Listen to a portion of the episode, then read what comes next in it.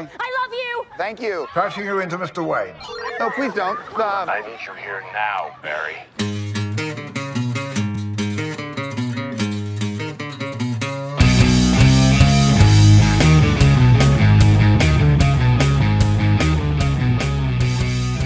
Hej og velkommen til Supersnak med Marvel Morten og Kim Helt, alias Morten Søndergaard og Kim Skov. Det her er podcastet, hvor to tidligere tegneserieredaktører taler sig tosset om superhelte i film, tegneserier, bøger og populærkultur, men med en helt særlig kærlighed til tegneserierne, mediet, hvor alt godt opstår. Netop.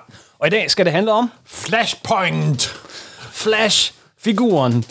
Miniserien Flashpoint i tegneserierne, og så selvfølgelig den helt nye Flash-film. Den skal omkalfrere DC-universet, så det bliver bedre og mere dynamisk og mere strømlignet. Yes. Og forhåbentlig også meget, meget bedre. Vi når til en fuldblods anmeldelse. Vi har endda nogle gæster med, der også kommenterer lidt på filmen. Nogle gamle kendinge her fra Supersnak. Simpelthen. Til sidst i programmet, og vi gør det spoilerfrit. Men indtil vi når til filmen, så skal vi snakke om vejen til filmen. Og det handler rigtig meget om den miniserie, der kom for sådan cirka 10 år siden, der hed Flashpoint. Simpelthen. Men vi kan jo ikke starte der. Nej, vi bliver nødt til at starte med begyndelsen. Og jeg vil sige, at vi har lavet afsnit om Flash, men det ligger meget langt tilbage. Det kan man gå tilbage og høre. Men sådan lidt mere overfladisk og lidt hurtigere, så starter Flash jo ikke med Barry Allen. Nej, der er The Golden Age Flash. Jay. Ham med merkurhjelmen med vinger på. Ja. Og så det farvestrålende kostymer, der kunne løbe hurtigt, og han var blevet ramt af nogle kemikalier og sådan noget, så vi jo ikke engang huske hans origin pludselig. Men han var en Golden Age Flash, og han forsvandt sammen med alle de andre Golden Age-helte efter 2. verdenskrig, 46-47, med undtagelse af Batman, Superman og Wonder Woman. Og Green Arrow, som kørte bag de andre serier. Ja, og så når man kommer den slags generelle udtalelser, så er der altid undtagelser. Ja. Og så kom der jo hele den der 50'er, horror, krig, romance og så videre. Og så i 56 besluttede DC, lad os prøve at lave nogle nye udgaver. Af de gode gamle Golden Age. Og der er det jo meget sjovt. Der er jo gået, 7-8 år? Ja, ikke længere. Og hvis det var i dag, så folk har jo en langt bedre hukommelse, der kommer optryk, der er internet, ting, der er 7-8 år gamle, er jo ikke noget, som fans har glemt. Men dengang var der jo heller ikke noget, der hed superheltefans, som der er nu. Nej, og rigtig mange havde brændt deres tegneserier på bålet under tegneseriehetsen. Ej, de havde fået dem brændt. Nej, men så besluttede de jo at så introducere nye science fiction-udgaver af deres klassiske superhelte. Og de startede med Flash. Og jeg bliver nødt til, inden du går videre, at sige, hvem er de? Det er DC. Ja. Det er DC, og det var Carmine Infantino som tegner. Og Carmine Infantino var jo en science fiction fan, som virkelig satte sit aftryk på DC i mange, mange, mange år fremover. Det må man sige, og han havde jo også i årene inden da, der havde DC var jo blevet ret gode til at lave sådan små, korte science fiction historier i Strange Adventures og så videre. Og han havde den der meget sådan præcise, futuristiske streg. Jeg ved godt, jeg har sagt det før, men han tegnede så op en arkitekt nærmest. I hvert fald i den periode der. Og det var design og hans arme. Og det blev bare endnu mere bedre op gennem hele hans Flash forløb der. Og så havde Julie Schwartz, der var redaktør. Også gamle science fiction fans for øvrigt. Fik fat på Robert Craner og John Byrne. Og sagde, nu skal vi lave en science fiction udgave af Flash. Men det var meget sjovt, fordi den første historie, der var i DC Showcase nummer 4, der sad han jo og læser et gammelt nummer af Flash. Nemlig. Og der laver vi... Fordi i redaktørsbevidsthed, der var der ikke gået så lang tid. Der var gået en 6-8 år, ikke også? Men de vidste, at de fleste læsere, der pillede det blad op, de anede intet om The Golden Age Flash. Så de lavede lige den der livslinje tilbage til den gamle Flash. Men her blev det etableret, at den gamle Flash, det var noget, der foregik i tegneserierne, og den nye Flash, det var virkeligheden. Simpelthen, og det var det jo også, fordi hvad folk ikke vidste på det tidspunkt, det var, at den historie, de læste, den foregik på jord 1. Ja. Det var de ikke helt klar over på det tidspunkt. Hvorfor fatter måske heller ikke helt klar over. Den nye Flash, det var Barry Allen. Og han fik jo det der berørt, han var krimitekniker. Yeah. Og jo, det må være. Det hedder sikkert noget mere specielt, som jeg ikke husker det, som jeg ikke ved, hvad hedder helt specielt. Og han aften arbejdede sent på laboratoriet, kom i lyn og en hytte med forskellige kemikalier, og væltede ned over ham, og lynet, og elektricitet, ligesom Frankenstein, et lyn, ligesom Shazam. Lynkilden, den kreative kraft fyldte ham. Og The Flash was born. Og det er jo så en, der kan løbe hurtigt, meget hurtigt, og så udviklede historien sig deraf. Og det var jo, første nummer var tegnet af Carmine Infantino, enket af Joe Kubert endda. Okay. Så det er sådan forholdsvis ret sjovt. Men så, og de startede med nummer 100, så kørte den i Comics, kørte den i DC Showcase. Var det 4, 5, 6, 7, 8, tror jeg. Og så gik den over og blev sit eget nummer. Men dengang, der startede de bare der, hvor den gamle Flash var stoppet. Så der kom pludselig Flash nummer 110. Ja. Med The Hall of Mirror, hvor The Mirror Master dukker op før. Det han fik hurtigt et ret fascinerende skurkegalleri. Det der er, som jeg ved ind på, at udover Batman, så har Flash altså et af de fedeste skurkegallerier, ikke også? Og Captain Cold, og Abracadabra, og Weather Wizard, og Mirror Masters, og jeg kan da huske, da jeg begyndte at læse Lyne tilbage i 60'erne i sort-hvid. Carmine Infantino gør sig også rigtig godt i sort-hvid. Faktisk. Ja, bestemt. Der var altså det der skuegalleri, det var det, der trak nærmest. Jeg var lidt ligeglad med, hvad der skete med Barry Allen. Det var en af de der fascinerende skurke, synes jeg. Ja. Og min yndlingsskurk, Reverse Flash, ja. Dr. Zoom, der jo senere er blevet meget prominent i hele DC-kronologien. Men det kommer vi ind på senere. Og så kørte den derudad, og så i nummer 123, så skete der noget meget mærkeligt. Noget fuldstændig afgørende. The Flash of Two Worlds. Som vi også har lavet et afsnit om, men der skal vi tilbage til afsnit, jeg tror 4 eller 5 af Supersnak. Har du tænkt dig at blive ved med at referere vores fortid resten af podcasten? Ja, for 30 år siden lavede vi en 10 minutters udsendelse. Det er kun 10 år siden. Nå, okay. Nu kan jeg føre sig op, det er 30. Nej, der kom den historie, der hedder Flash of Two Worlds, hvor de så introducerer møde mellem den Golden Age Flash og Silver Age Flash. Og samtidig introducerer Jord 2. De introducerer det begreb, der hedder Jord 2. Fordi de jo havde det problem, at tegneseriehelte, de ældes ikke, og verden omkring dem ældes. Så fik de den gode idé, synes de nok selv, at vi flytter alle Golden Age-tingene over på Jord 2, og alle de nye ting, der er på Jord 1. Og vi lader være med at sige til Batman, Superman og så Wonder Woman, for de er ikke helt klart klar over det. Men med tiden, så fik de så... så fik de det at vide. Og så var det ligesom, at de gamle versioner af de tre helte også lå over på den anden måde. Simpelthen Golden Age, Superman og så videre, så videre. Og det er... Det starter med, at han... ja, altså, vi ved igen det der med, at han har læst om ham med tegneserien, ikke? Ja, kort fortalt. Han løber meget, meget hurtigt. Og så er han pludselig et andet sted, simpelthen. Mm-hmm. Og det er jo sådan set også meget sjovt, fordi det er mange af de her Flash-historier også, når vi kommer til Flashpoint, der er nogle gange så, nu løber jeg meget hurtigt, og så sker der et eller andet, og så... Very convenient. Og så kommer til det der med, at han møder Jay der. Jay Garrick, som var den oprindelige Flash. Han er blevet lidt ældre siden The Golden Age. Det, han er blevet en rigtig distingueret ældre herre med hvide tændinger, som alle ældre mænd havde tilbage i 50'erne. Red Richard for eksempel også, mm-hmm. Også oppe i 60'erne. Og det handler grundlæggende om historie, så er der... fanden er det for en skurk? Det er ham der... The Shade, er det ikke? The Shade, ja. Det er The Shade. Og så handler det bare om, at han prøver at lave noget med de to verdener, og så får de selvfølgelig stoppet.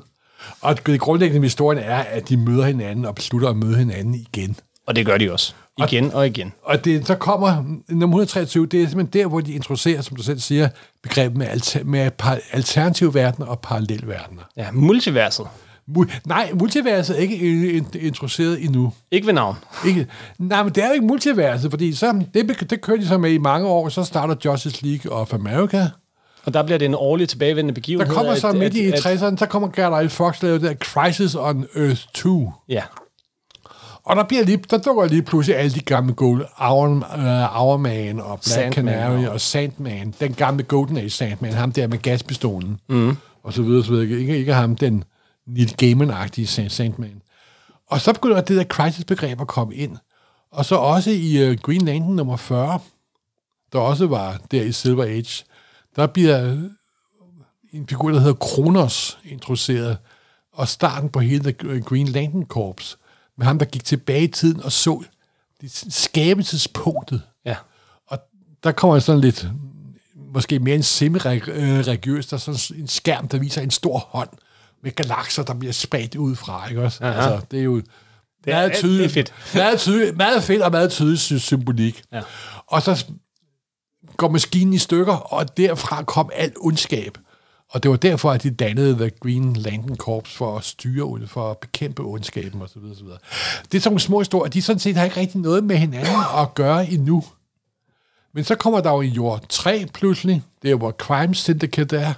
Jord 3, der er alle superskurke, de har superkræfter, og alle helte har ikke nogen kræfter. Men det klutter der helt og klarer dem alle sammen alligevel. Mm. Og så kommer der, begynder at komme flere og flere jorder, og så videre, så videre, så videre. Og så kommer det der herlige spaghetti, som vi kalder DC-kronologien.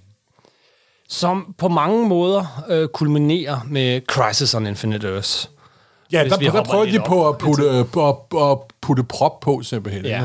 Ej, vi kan ikke have alle de her forskellige jordkloder, og vi bliver nødt til at have en samlet kronologi, ligesom konkurrenterne over hos Marvel, der klarer sig meget bedre end os. Det var altså den overordnede grund, det var jo på grund af vinesal, simpelthen. Ikke? De kunne godt mærke, at disse heltene var ved at blive en smule tyndslidte. Ja, så nu måtte vi modernisere det hele, og det skulle også være en event, før der var noget, der for alvor hed en event i tegneserierne,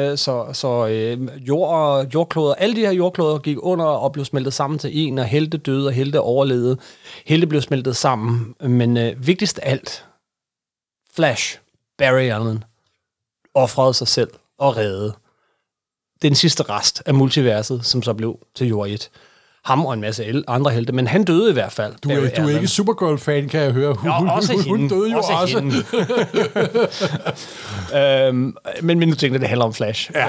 Og ret vildt egentlig, når man sådan kender til sin tegneseriehistorie, så forblev han død i rigtig, rigtig mange år. Ja, men der var jo på det tidspunkt, der var den oprindelige Flash-historie, var noget sådan nummer 350, der var det cirka kommet 52 numre, og den var blevet meget indviklet. Ja, det sidste lange stykke tid af Flash-serien var med Trial og Flash. Ja, The Trial, de introducerer Kid Flash, der på mystisk vis blev udsat for præcis samme lyneslag, præcis samme kemikalier, osv. Ja, det er meget heldigt. Så kommer Iris Allen, som hans journalist, som han så bliver gift med, og så bliver myrdet af The Reverse Flash. Første nummer af Flash, jeg nogensinde læste.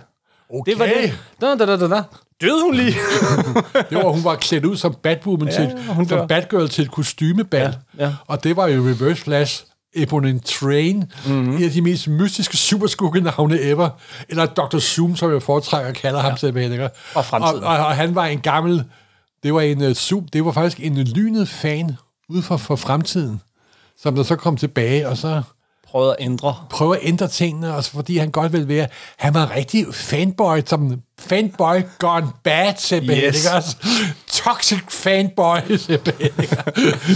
Så nej, men DC kunne godt se, at den gamle Barry Allen Flash, det var godt nok noget af en gang spaghetti, simpelthen. Ikke? Så de aflivede ham. De ofrede ham, lad os bare sige det. I den der ganske fantastiske... var Wolfman, George Perez, miniserie, som der er utroligt fed at læse, men måske ikke, det er ikke en, jeg vil anbefale folk at læse, hvis de ikke kender lidt til kronologi osv. Ja, og så kom den aldrig på dansk. Nej, det er stadig en kæmpe fejl. Simpelthen. Men jeg kan godt forstå det. Ja. Og så var det jo, efter Crisis var færdig, så lavede de jo nye udgaver af de gamle helte. John Byrne fik lov til at genstarte Superman. Der kom en ny Wonder Woman af George Perez. Batman fik sin Year One. Og Wally West overtog rollen som The Flash med nummer 1. Ja. Og det var ganske underholdende. Han var lidt anderledes. Han var lidt sjovere. De introducerede det her med, at han blev nødt til at spise hele tiden. Og der var mange morsomme scener. Han var medlem af Teen Titans på det tidspunkt. Og skulle hele tiden spise. Jeg kan huske en scene. De gjorde mad af det, men det forsvandt ganske langsomt. Ja, det er bare fordi en af mine yndlingsreplikker i det der, det er, da han står sammen med Cyborg, og han brokker sig over... Altså, han har det ret fedt i forhold til Cyborg, ikke? Og så fortæller han, hvordan han bare bliver nødt til at spise, og står og æder den ene flødeskumskage efter den anden, og så siger han, ja, det er ikke lutter lavkage. Jeg ved ikke, hvem der har oversat. Det lyder men som en højere oversættelse. En ganske fremragende oversættelse. Og Cyborg siger, Luther Lauke. Ja. Men Wally West er The Flash for rigtig mange fans. Fordi og de han var jo også Flash i meget lang tid. Det var jo først der i 2008-9, at Barry Allen vendte tilbage. Ja. Og i den mellemliggende periode der med Wally West, så er det især det run af, eller to runs, et af Geoff Johns og et af Mark Waid, som man husker. Ja, der er især en Mark Waid-historie, som er nok er den bedste af alle, der hedder The Return of Barry Allen. Ja, så der vendte han måske tilbage, og så men der er lidt... Nu kommer der en spoiler. Ja. Jeg vil sige, det er en meget gammel historie, så de fleste folk, der vil læse den, har jo nok læst den. Vi er tilbage i 90'erne. Det er jo, at pludselig dukker Barry Allen op. Og så løder historien filmer ud af, at det er Ebony Train ud for fremtiden, der er så stor Barry Allen-fan. Så stor Flash-fan. Så der kosmetisk kan forandre sig selv. Ja. Og så kommer der en masse problemer, og så Wally West ender med, at han bliver til Reverse Flash, og så bliver hans kærlighed til Flash bliver vendt til had. Og det er en fantastisk historie. Det er virkelig en god historie. Det er simpelthen the origin of the Reverse Flash of Dr. Zoom of Ebony Train. Ja, og fordi han er en tidsrejsende, så kan hans origin altså foregå mange år efter hans introduktion. Ja, det er jo perfekt. Og det er sådan en rigtig tidsrejseparadoks, og det er mega morsomt. Og det er jo alt andet lige, altså vi er faktisk en af de allerbedste Flash-historier, der er lavet. Bestemt. Fordi at Flash har ikke så mange ikoniske historier, som mange af de andre helte har. Det vil jeg give det ret i. Ja. For eksempel, at nu har vi lige snakket om Flash of Two Worlds, og så er der den der The Best of Barry Allen, og så er der Rebirth med Geoff Johns. Med Geoff Johns, der bragte Barry tilbage. Der var ikke et højdepunkt. Men så kom jeg så sad og tænkte på, jeg kunne ikke rigtig komme tanker om sådan et fantastisk super run. Altså Geoff Johns havde også et langt run på Flash, langt tilbage i tiden. Men jeg må ærligt indrømme, at mit run med Flash, det er jo de første 7-8 år med Carmine Infantino og Barry Allen. Ja, men det er sandelig også, det er tegnestilen, tror jeg. Ja, det er tegnestilen. Der er noget... Og jeg kan huske, at da Wally West kom, der læste jeg dem der en gang imellem, men jeg blev aldrig sådan rigtig fascineret af dem, men jeg kunne mærke på mine kunder, at han var meget mere populær end Barry Allen, simpelthen. Mm-hmm. Men det er jo nok mere et aldersproblem, simpelthen. Og så gjorde de også en anden ting i 90'erne. Og de gjorde to ting, hvor de ikke lavede Barry Allen om. Barry Allen eller Wally West? Ja, begge to faktisk, for de introducerede i midt af 50'erne det begreb, der hedder Speed Force. Ja, og det var også Mark Waid. Og det var Mark Waid, og det var faktisk en meget god idé. Fordi så pludselig havde alle The Speedsters, som de kaldte dem. Ja, for der kom selvfølgelig flere og flere. Og der havde også været nogen før, der var Johnny Quick, mm-hmm, som der kun havde været én historie af på dansk. Jeg husker en gang i 60'erne kom der i Superman. Gigant i farver, hvor der pludselig var en åsiders Johnny Quick-historie. Okay. Hvor han havde den her han skulle sige en fartformel, lidt ligesom Shazam, BC Captain Marvel og så videre. Klog, X2, X2, og så kunne han pludselig løbe hurtigt. Og der var, og så alt sammen bliver forklaret hjælp af Speed Force. Det er sådan en kraft, som dem, der løber hurtigt, de kan tanke ind i, de kan trække fra, ligesom The Force i Star Wars, simpelthen, ikke? Og så har der Speed Force også en kæmpe fordel. Forfatteren kan altid bruge det til at forklare hvad som helst. Ja. Det var også med til at forklare, at figurgalleriet af Speedstars var ligesom vokset over tid. Vi fik også Impulse, en dreng fra fremtiden. Og den dreng fra fremtiden var jo barn af The Tornado Twins, der dukkede op i Legion of Superheroes, som der retroaktivt viste sig, at de faktisk var børn af Barry Allen og Iris Allen, der var taget ud til fremtiden. Det snakkede vi om i sidste afsnit af Supersnak, som var live fra Copenhagen Comics. Det gjorde vi da også. Og vi er også gået i dybden med Hal Jordan og Green Lantern. Men der er en ting, vi har glemt, som de også introducerede i de 80'erne og 90'erne. Jeg tror, det var 90'erne. Det er Blackest Night. Det var i 2000'erne. Det var fordi der introducerede de det, at Ebony Train rejser tilbage i tiden og dræber Barry Allens mor. I Blackest Night? I Blackest Night. Det er der, det sker. Ja. Og der interesserer de også, at Ebony Train han er også en del af The Speed Force. Og han har åbenbart den her, han kan rende, altså tidslinjen, han kan løbe op og ned af tidslinjen og lave om hele tiden. Og det er jo sådan, han er sådan lidt sådan the Kang of the DC Universe på nogle punkter. Og det der, den der scene med, at han slår Barry Allens mor ihjel, det er jo sådan en, der vi har også set den i tv-serien, som vi vender tilbage til. Om det er en, der er blevet enormt meget brugt. Enormt meget brugt. Det er næsten også blevet over, altså det er gået hen og blevet ligesom Batmans forældre, der er blevet dræbt. Ikke? Ja, men det er sjovt, fordi den er introduceret så sent. Det er jo netop det, jeg synes, både Speed Force og Døden, de bliver introduceret meget, meget sent. Så al min bevidsthed om Flash, sådan med at læse, fordi jeg ikke læser så meget af det nye, jeg havde læst lidt, det er jo sådan den der glade dreng med sin røde dragt, der var i en ring, og så de mystiske skurke. Hele den der tragiske, der er drama på allerhøjeste plan, så man kan sådan, gud, han har jo en død mor, simpelthen. Og igen det der med, hvis du er superheldet, så skal du virkelig holde øje med dine forældre, fordi det går så meget ofte ikke særlig godt tilbage. men Wally West er Flash, altså nevø til Barry Allen i mange, mange år, og hans rolle i Justice League for eksempel, og andre grupperinger, han indgår i, er tit den der jokende, glade, altid lidt for sent på den type. Ja, ja. Det bliver også en kliché, at Barry Allen kommer altid for sent. Ja. Det går også igen. Og det er ligesom hans rolle. Men så sker der så det oppe i 2000'erne, at Geoff Johns, der tidlig i sin karriere har det her Flash Run, bliver en større og større stjerne hos DC. Han skriver blandt andet... Forståeligt nok, for han er en virkelig god historie. Og hans største succes, kommercielt i hvert fald, det er, når han laver Green Lantern, som vi også har lavet et afsnit om, ja. Men i den serie, der er en anden kendt superhelt, der har været død i en årrække, og det er Hal Jordan. Han hiver Hal Jordan tilbage, og salget går mok. Og den her sideserie, altså der er ingen, der har tænkt på Green Lantern i meget lang tid. Det har været en af de der serier, man sådan har kørt, fordi man skulle. Men lige pludselig bliver det front and center. Vi får Blackest Night blandt andet, som bliver sådan den store begivenhed. Og Geoff Johns... Nej, ikke Green Blackest Lantern, Night, det er...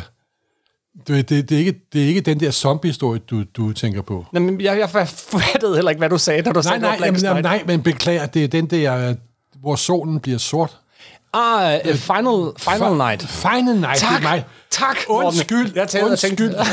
Undskyld, det er der, hvor Ebony Train rejser tilbage til tiden og slår... Det giver meget mere mening. Undskyld, det er mig, der blander de forskellige Knights og Black og Finals. Jeg er så vant til, at jeg roder rundt i min DC-kronologi. Nej, men det er tænkt... Jamen, så det er så Blackest Night er jo der, hvor de zombificerer hele DC. Nemlig. Og det er sket for nyligt, i hvert fald i vores. Ja. Final Night ligger noget tilbage i tiden, hvor solen bliver sort og evigt mørke på jorden, og så videre, så videre, så videre. Og Hal Jordan er the big bad guy. Yep.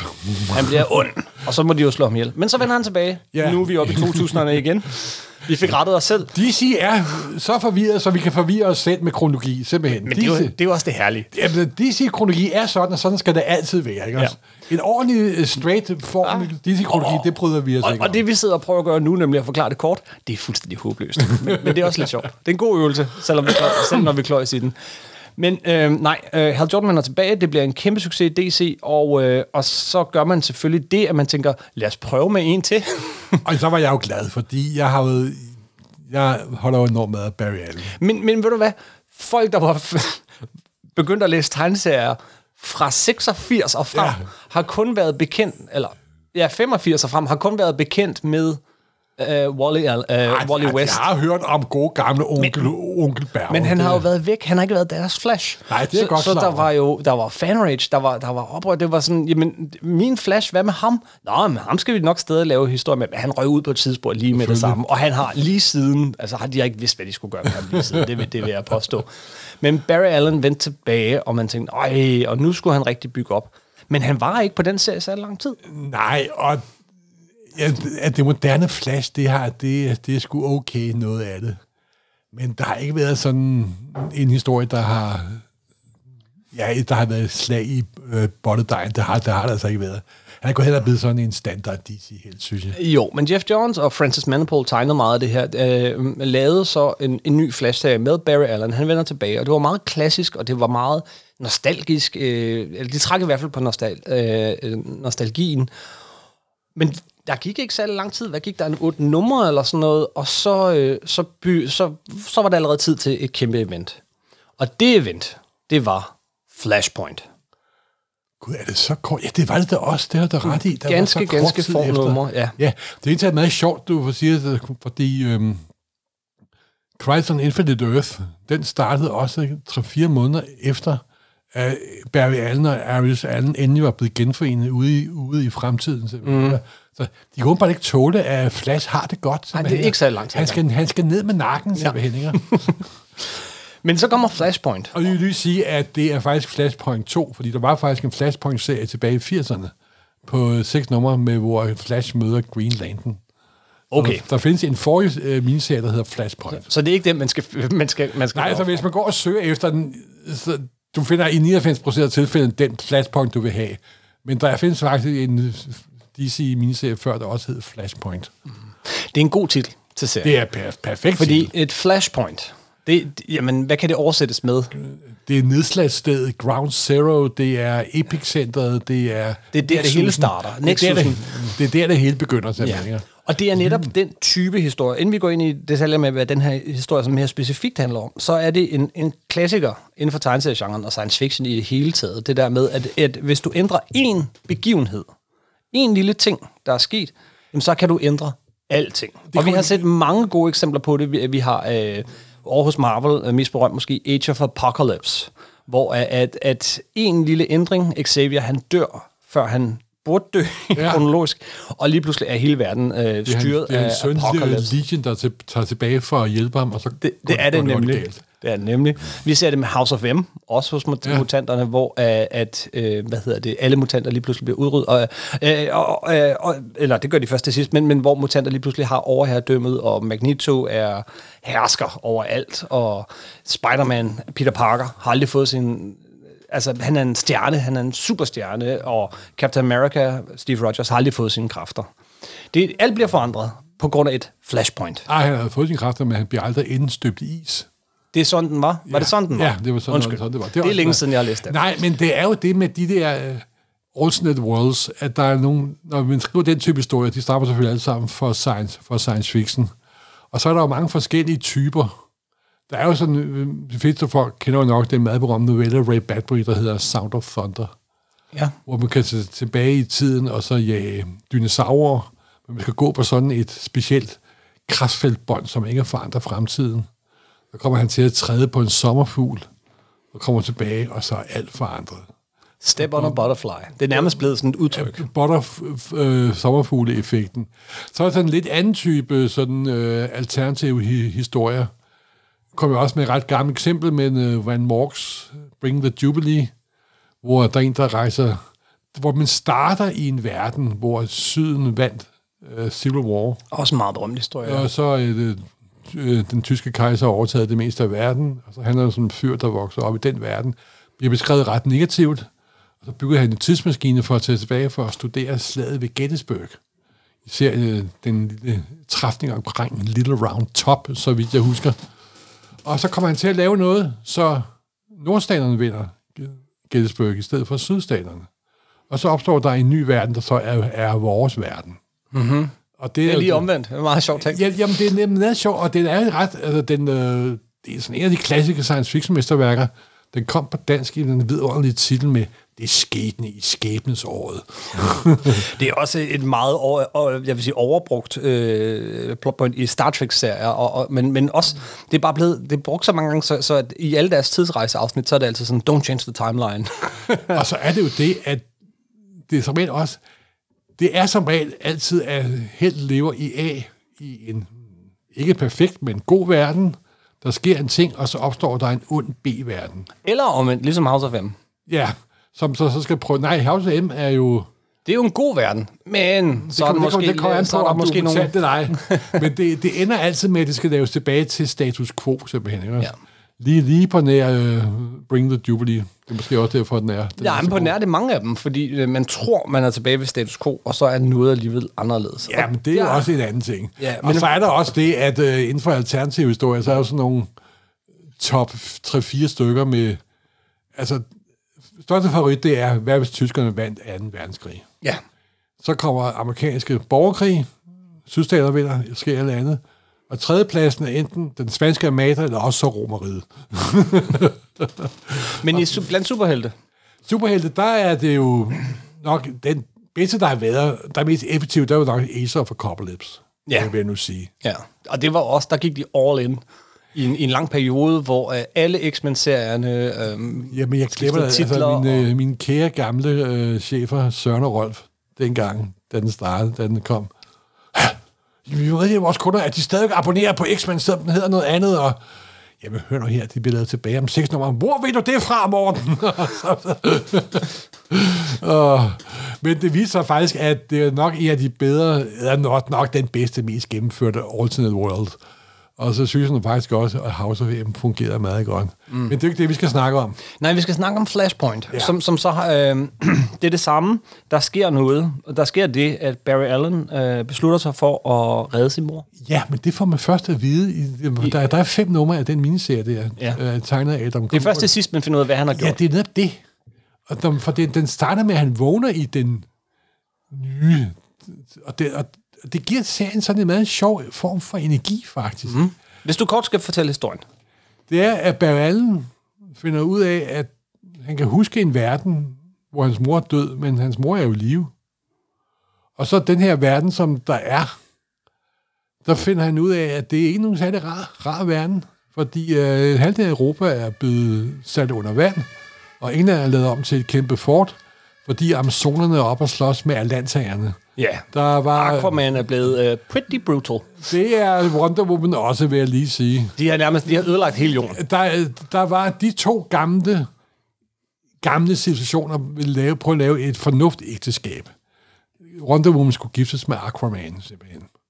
Og under den bryllupsceremoni, så sker der noget frygteligt, og jeg tror, det er Wonder Womans søster, der bliver slået ihjel. Og så er fanden løs i Laksegade, simpelthen. Og så starter en krig mellem de 2 gamle civilisationer, ja, og den ene civilisation hersker over 70% af så jorden, og den anden, og amazonerne, de er heller ikke tabt med en vogn, så de laver England om til et kæmpe fort ved at hæve det, sådan 300-400 meter, og Aquaman beslutter at sætte det meste af det gamle Europa under vand. Det er inkludet Paris og det hele. Mm. Og det er den verden, Barry Allen vågner op i, hvor så Amerika prøver sådan på at holde tungen lige i munden, og det går måske ikke. Men det er også en verden, hvor han så møder en Batman. Jamen, han gør, der sker faktisk det, som i øvrigt også bliver spejlet i filmen, at han vågner op og tænker, jeg kan huske noget er forandret, jeg må finde Justice League. Men han kan ikke finde Justice League. Alle er væk, indtil han opdager, Batman findes stadig. Ja, men der mangler og også ham. Men der er ikke nogen Superman. Der er ikke nogen Cyborg, der er ikke nogen... der er en Cyborg, han er jo blevet... Der er en Cyborg, undskyld. Han har en stor rolle. Der er bestemt en Cyborg. Og Aquaman er blevet, ond, kan man vel nok sige. Og Wonder Woman. Med bister. Ja. Han er blevet bister. Meget bister. Men så hører han, at Batman er der, og så prøver han, og så tager han ind til Wayne Manor og ned i Batgrotten og konfronterer Batman, fordi han har brug for hans hjælp, fordi der er også sket noget andet. Han har tabt, hukommelsen forsvinder. Jo, men han har de der 2 verdener i sit hoved. Hvad nu sådan rent science fiction teknisk synes er noget lidt en smule sjusk. Jamen, men det er jo det, der får historien til at virke, simpelthen. Hver gang der er en parallel tidsrejse eller alternativ historie, så finder vi altid på nogle regler. Og han møder Batman, men noget er forandret. Det er ikke den Batman, det er Thomas Wayne. Det er Bruce Waynes far, fordi... På grund af den skide sommerfugl, altså fordi der er sket et eller andet, som så gør, at Bruce Wayne er den, der bliver skudt af Joe Chill, og det er så hans far, der beslutter sig for at blive Batman, og hans mor bliver fuldstændig vanvittig, nu spoiler vi også, men det er en 10 år gammel serie, og hun bliver det her univers, The Joker. Hun er freaking skræmmende. Det er den miniserie. Vi vender tilbage til miniserien. Ja. Men også, så kører det jo slag i slag, og man prøver at... Og vi vil også lige sige, at Barry Allen har ikke sine kræfter i den her verden. Ja, og det håber han også... Det er en meget vigtig point. Der er en fantastisk scene, hvor han overtaler den her fuldstændig vanvittige Batman til at sætte ham i en, sådan en... elektrisk stol. Elektrisk stol på toppen af et tag, og venter på, at lynet slår ned. Og samtidig med, han har de der kemikalier omkring sig, som der skabte han genskaber det der uheld, og lynet slår ned, og der sker ikke andet, end han nærmest bliver forkullet. Han overlever dog. Men alligevel så får han kontakt med The Speed Force til sidst. Bare en lille smule. Og ja, til sidst gør han.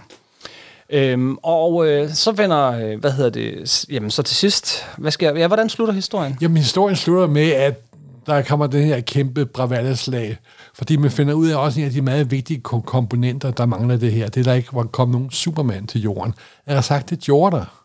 Fordi man finder ud af, at den raket, der sendte Kyle til jorden, ramte ned i New York og smadrede 3 boligblokke og blev overtaget af amerikanske militær. Så de tager den her lille baby og spærrer inde i en dyb, dyb mørk kælder og prøver at studere ham. Og kalder det Superman-projektet. Mm-hmm. Og det er også en af de miniserier, der er i Flashpoint. Sådan med universet. Og den er også rigtig god. Og det er jo igen det der med, at vi giver DC en mørk drejning på alle knapper, simpelthen. Alle knapper. Hvis noget kan gå galt, så går det galt, simpelthen. Ja. Og det handler om, at og det kører efter den her tese med, at Superman er solballeri. Hvis han bliver udsat for solen, så får han sine superkræfter tilbage. Den her lille baby har dog superkræfter alligevel, og kan langsomt bruge dem, og en fantastisk historie om, hvordan han sådan langsomt slipper ud. Og så kommer den her... sådan teenage-agtige, spinkle fyr, men han er også Superman, ikke? Ja, men han har også været spadet ind, og han er ikke blevet opdraget af Martha. Netop. Og det er sådan en... Nu kommer et tåbeligt ord, som vi bruger en gang med dem, som vi fortryder ved gang. Det er en realistisk Superman. Og der kommer også noget med, at Louise Lane, hun har været modstandsmand, og altså, alting er lavet om og drejet om, og der er en af de mere sjove ting, at Jeff Lemire og Frankenstein... Jamen, skal vi hoppe til? Fordi du kan tydeligvis ikke nå hen til slutningen af den her historie. Nå, jamen, det er slutningen er... Jamen, grunden til, at jeg er lidt tvivl med slutningen, det er fordi... Så lad os gemme den. Lad os gemme slutningen, og hvad der sker som konsekvens af slutningen. Det er en... Det er en metahistorie. Det er en metahistorie. Men vi har faktisk gjort vores homework her, vores lektier, og det har været lidt hårdt, fordi vi har begge to læst næsten 2.000 siders Flashpoint. Ej, jeg vil nu sige, at der var nogle af miniserien, som jeg skimmede. Jeg læste det hele. Du er en dedikeret, og det er meget ked af, at jeg har svigtet på det punkt. Flashpoint, og vi gemmer slutningen. Så spoilers later. Flashpoint er blevet samlet på kryds og tværs, men den er også blevet samlet i en gigantisk omnibus. En af de største omnibusser, jeg har, hvor man har samtlige sideserier og hovedserien, og man har også den der lille optagsserie, Road to Flashpoint. Og hvis man sådan overordnet skal sige noget om den, så vil jeg sige, at der er tilpas mange miniserier. 3 af dem er gode, 2 af dem er rigtig gode, 2 af de 3, og resten er lidt noget crap. Ja. Og så er der nogle sjove overraskelser undervejs. Men det her, at de tager det her helt forandrede univers, og så tager alle de her sidestorier. Det var det samme, de gjorde med House of M. Der kommer også nogle fremragende miniserier, som jo i øvrigt har solgt i årevis, og det er nok også det, de har haft som forbilleder. Men jeg vil sige, det var mere gennemført i House of M. Og måske også, fordi man forstod sammenhængen bedre. Det er en ting, der generer mig ved Flashpoint, det er, det giver ikke rigtig mening, at fordi at hans mor bliver reddet, at raketten så lander et andet sted fra Krypton, og Bruce Wayne dør. De adresserer det, og de har også tænkt det. Fordi der er en enkelt boble i hele hovedflashpoint-miniserien, med Ebony Train, som der jo er den store skurk bag det hele, at når han bevæger sig, så forandrer han også tiden bagud. Ja. et ting, de jo faktisk også kommer ind på i den flashfilm, vi skal anmelde. Ja, de bruger samme bortforklaring. De bruger og det er ikke en forklaring, det er en bortforklaring. Det er det. Men jeg vil nu sige, at den måde, de har redigeret den store tykke bog på, den store omnibus, eller så mapping, som det jo hedder, der har de jo... Sådan, det er som et nummer, så kan springe til en ny miniserie og en ny miniserie. Og det gør, de udgiver den i publiceringsrækkefølge. Yeah. Samme rækkefølge, som de kom. Så det vil sige, at du læser et nummer af Booster Gold-miniserien, et nummer af Green Lantern-miniserien, et nummer af Batman-miniserien, og så kommer du til kapitel 1 af Flashpoint. Og så læser du måske 400 sider 22 siders enheder, før du kommer til kapitel 2. Jo, men det gør det, at du ikke når at blive træt af det, ikke? Yeah. I hvert fald de første 1000 sider. Men sådan har jeg det slet ikke. Jeg synes faktisk, det er en rigtig dårlig måde at samle. Nå, synes du det? Ja, det synes jeg. Okay. Det synes jeg ikke, det var sjovt. Nå. Nej, fordi det er meget, meget bedre til, når de laver deres omnibusser, fordi at og IDW i øvrigt, men DC har det med at gøre det på den her måde, og det gør, at det bliver enormt fragmenteret læserækkefølge, fordi nogle af de her historier foregår som tydeligt inden for et døgn, eller mange år før historien, eller mange år efter historien. Og det betyder, at når du så får læst 22 sider af, lad os sige, Abin Sur, The Green Lantern, fordi nu er det Abin Sur, der er Green Lantern, så går der måske 300 sider, før du kommer til anden del, og hvad var det lige, der skete, og frem og tilbage. Du kommer aldrig ind i flowet. Det bliver meget sådan sap. Ja, men... Og jeg tror faktisk også, der går 500 sider næsten på mellem to kapitler af Flashpoint. Ja, det gør der. Fordi den, og det var ikke planlagt. Det var, fordi den blev forsinket. Yeah. Men det er samlet i udgivelsesrækkefølge. Og jeg vil hellere, hvis man gerne vil læse den, anbefale, at man finder de her miniserier samlet, og så får dem samlet sådan nogenlunde. Men af miniserierne, vi behøver ikke gå ind på dem alle sammen. Så har vi en lille historie af Geoff Johns, tegnet af Scott Collins, om Reverse Flash, som ligesom giver miniserien lidt mere synes jeg. Giver Flashpoint lidt mere, fordi det giver skurken noget bevæggrunde, noget baggrund, noget motivation. Og så har vi så faktisk den eneste samlede enhed, som er The Road to Flashpoint, som er det sidste nummer af Flash-serien, der næsten lige var startet inden Flashpoint. Så får vi det første rigtig fede kapitel af Flashpoint. Det er Geoff Johns, der skrev, det har vi nævnt, men vi skal også nævne tegneren. Adam Kubert. Andy Kubert, ikke Adam, Andy. Som er en af de to Kubert-brødre. Simpelthen. Og han tegner altså, han kan tegne superhelte. Jamen det er virkelig, altså selve hovedminiserien er der ikke noget i vejen med overhovedet. Det er en god chubang. I stedet for at løbe dem alle sammen igennem, det kan jeg godt, så vil jeg hellere spørge dig. Det er der ikke ingen grund til. Det er der ikke, der er virkelig mange. Men har du nogle favoritter? Udover Batman og Superman? For dem tager vi lige separat. Nej, det har jeg faktisk ikke. Nej? Og det er jo det, som jeg fandt ud af at læse, at du skal læse Flashpoint-miniserien, skal du læse Night of Vengeance, og så Superman Project. Jeg har to andre serier, okay. Men lad os så... Jeg vil sige, at den, der hed Outsiders, og den med Jeff Lemire med The Frankenstein, med The Creature Commanders, de var også okay.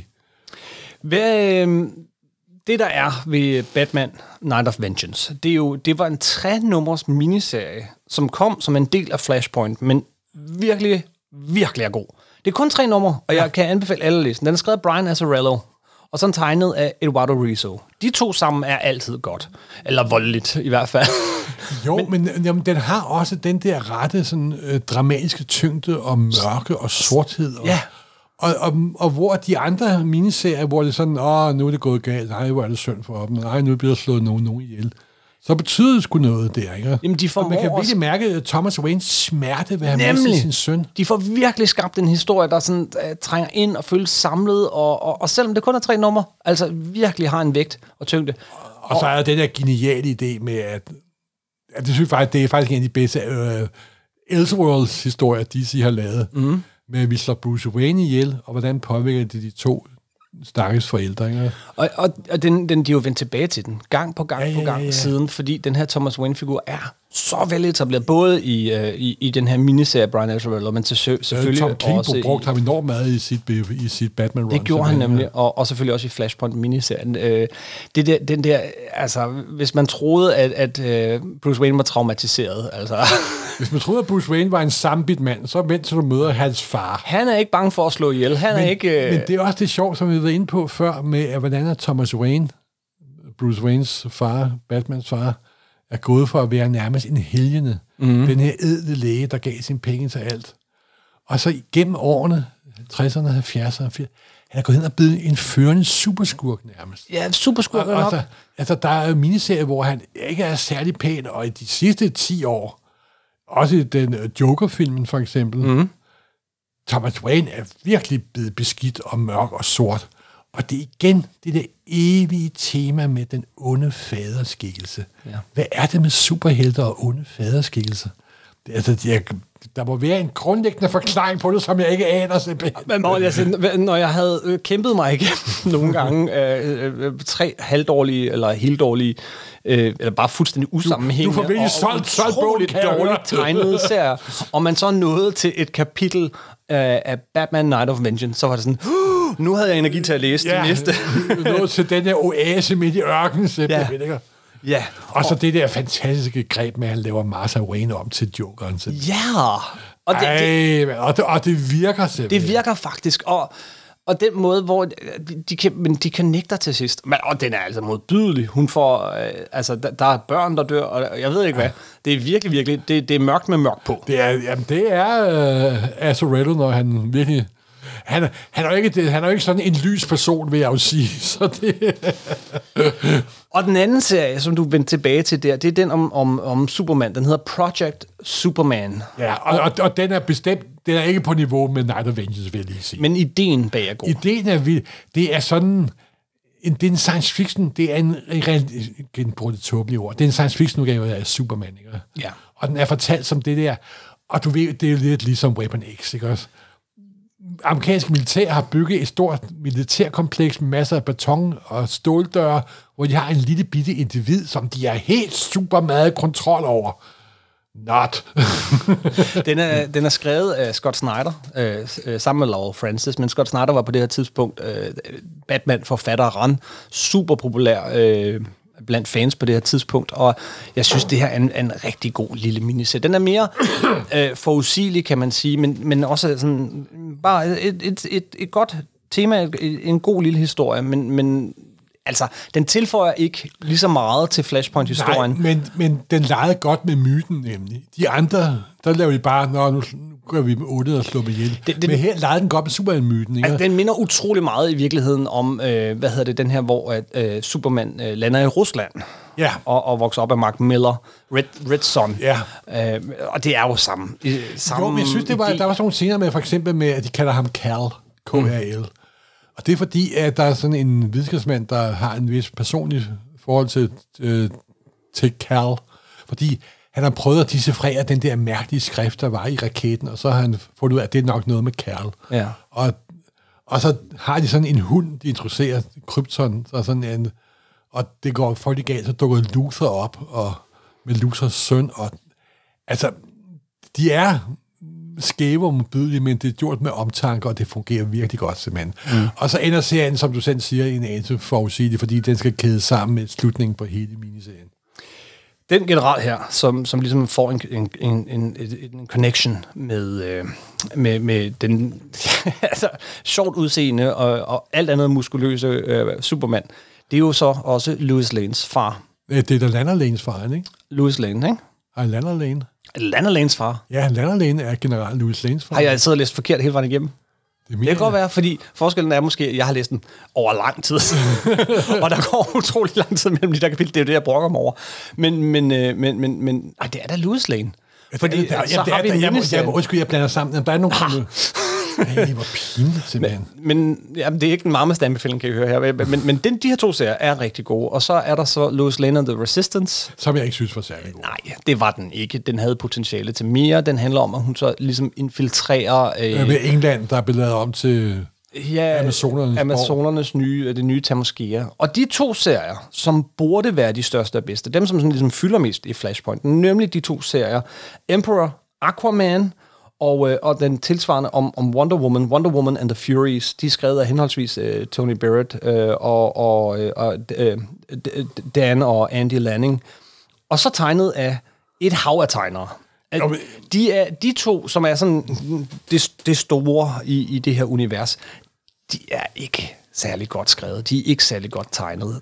Jeg kan bedre lide Wonder Woman and the Furies af Dan og Andy Lanning, men de er... Does not hit the home run. Nej, det er sådan noget maskinproduktion. Og det, der sker i alle de her miniserier, næsten uden undtagelse, er, at det ender med, at de bare propper 30 tegnere på et hæfte for at få det færdigt. Der har været virkelig deadline-problemer. Ja, og det er den altså i den grad skæmmet af. Der er nogle andre serier, jeg gerne vil fremhæve, fordi jeg synes Booster Gold miniserien af den dyr. Ja, det var faktisk ret sjovt. Det er den der hjernekontrollerede Doomsday, så vidt jeg husker. En hjernekontrolleret Doomsday, og han er den eneste, udover Barry Allen, der faktisk kan huske det rigtige univers. Fordi han rejser frem og tilbage i tiden og dimensionerne. Og det, jeg holder meget af Booster Gold, især den her periode, tror jeg faktisk. Jamen, det er jo her, hvor de gør Booster Gold til sådan en tids- og dimensionsrejsende, hvor han havde sådan en lang serie på en 40'erne omkring, hvor han hopper frem og tilbage i hele DC-kronologien. Det er mega morsomt. Og det kan vi fanboys godt lide, må vi indrømme. Den er også skæmmet af et hav af tegnere. Meget inkonsistent på den måde, og måske også lidt tynd, fordi at det her med ham mod Doomsday, det kører lang tid. Men jeg kan bare godt lide det, at der er en på sidelinjen, som kan huske det hele. Altså, så det er sådan ret sjovt. Jo, miniserie. Og Dan Jørgensen er jo sådan en sjov forfatter. Fordi jeg synes aldrig, han har lavet noget, hvor jeg havde sagt til mig selv, wow, det er det bedste nogensinde siden brød i skiver. Men han leverer altid sådan en god, gedigen, sjov historie. Meget habil. Han er safe pair of hands, simpelthen. Præcis. Peter Milligan's Secret Seven. Hvad synes du om den? Der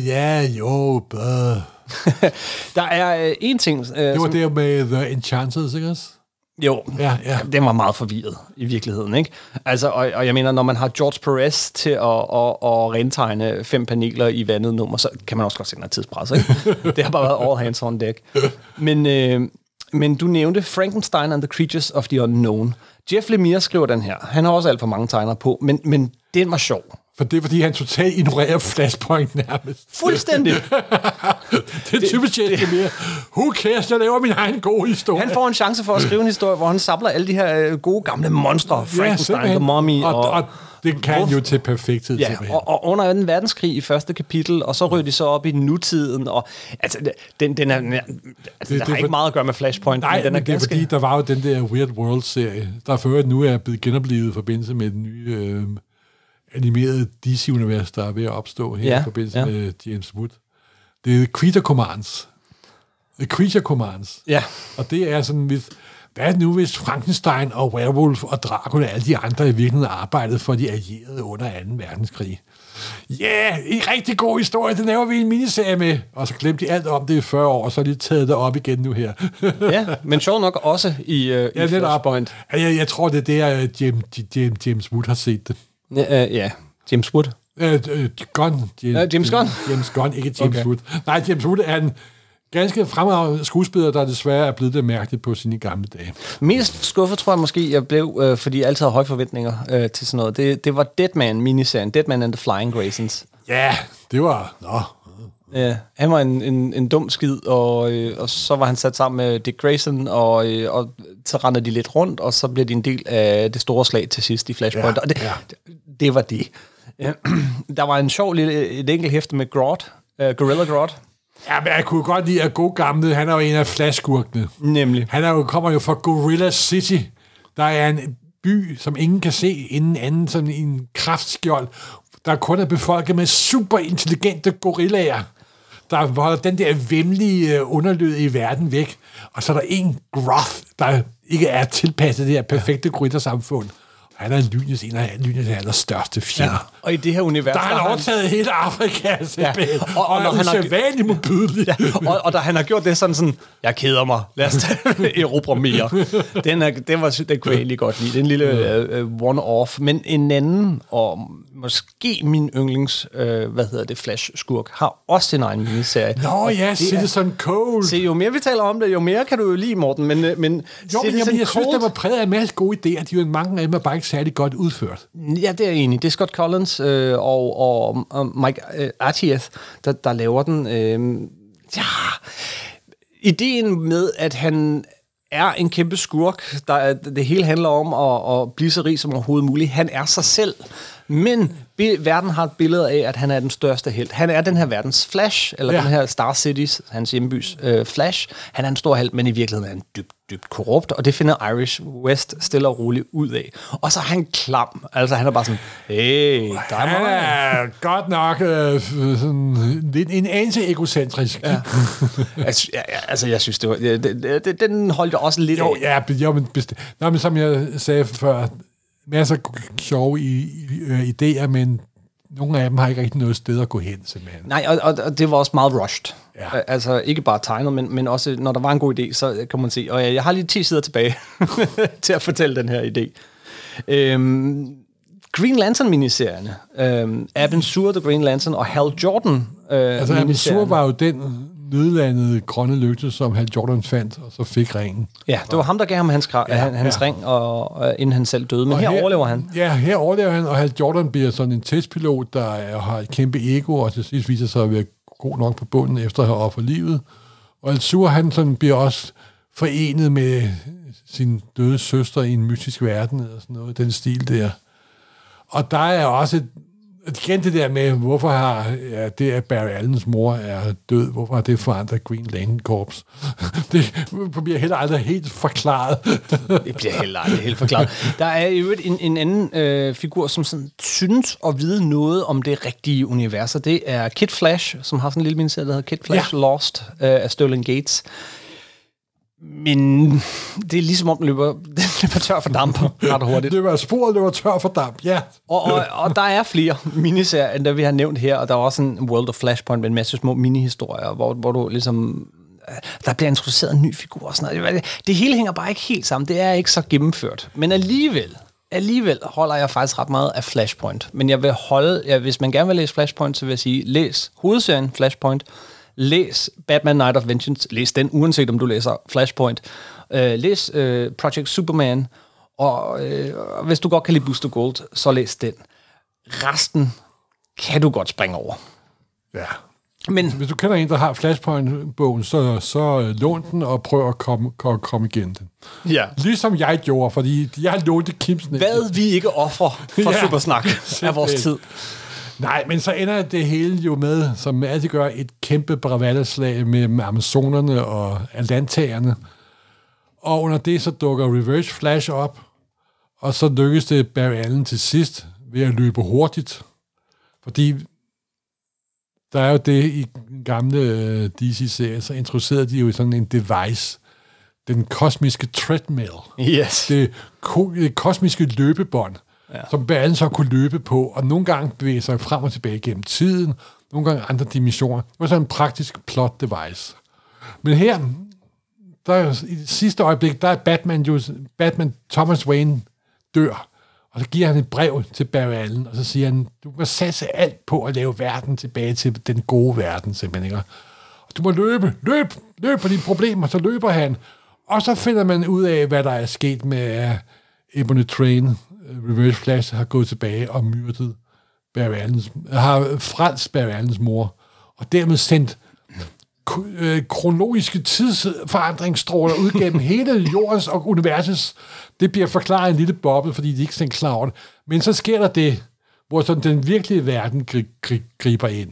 Ja. Fordi da de planlagde den her miniserie, Flashpoint, så skulle det være lidt ligesom House of M eller Ace of Apocalypse, men når man er forbi, så er det status quo igen. Men det blev det sandelig ikke. Men så fik de en idé. Hvad med, vi rebooter hele DC-universet, og vi starter samtlige serier med nummer 1, og vi laver 52 serier, og vi kalder det 52, og starter alle serier med nummer 1, og vi starter med Justice League, der aldrig har mødt hinanden før, og en ung Superman.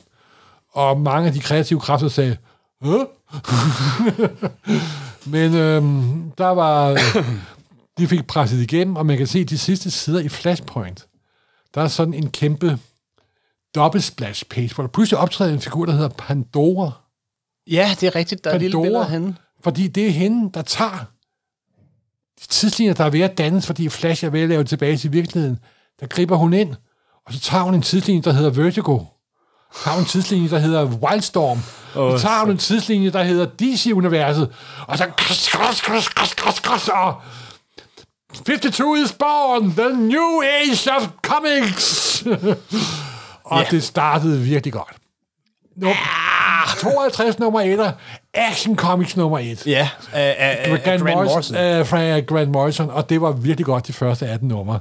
Jeff Lemire kom på Animal Man med The Red. Og det var faktisk rigtig godt. Men så kunne vi jo redde se efter 2-3 numre, at altså, der var andre serier, der ikke kom så godt fra starten. Ja, men det var, det var man, de faktisk snublede. Ja.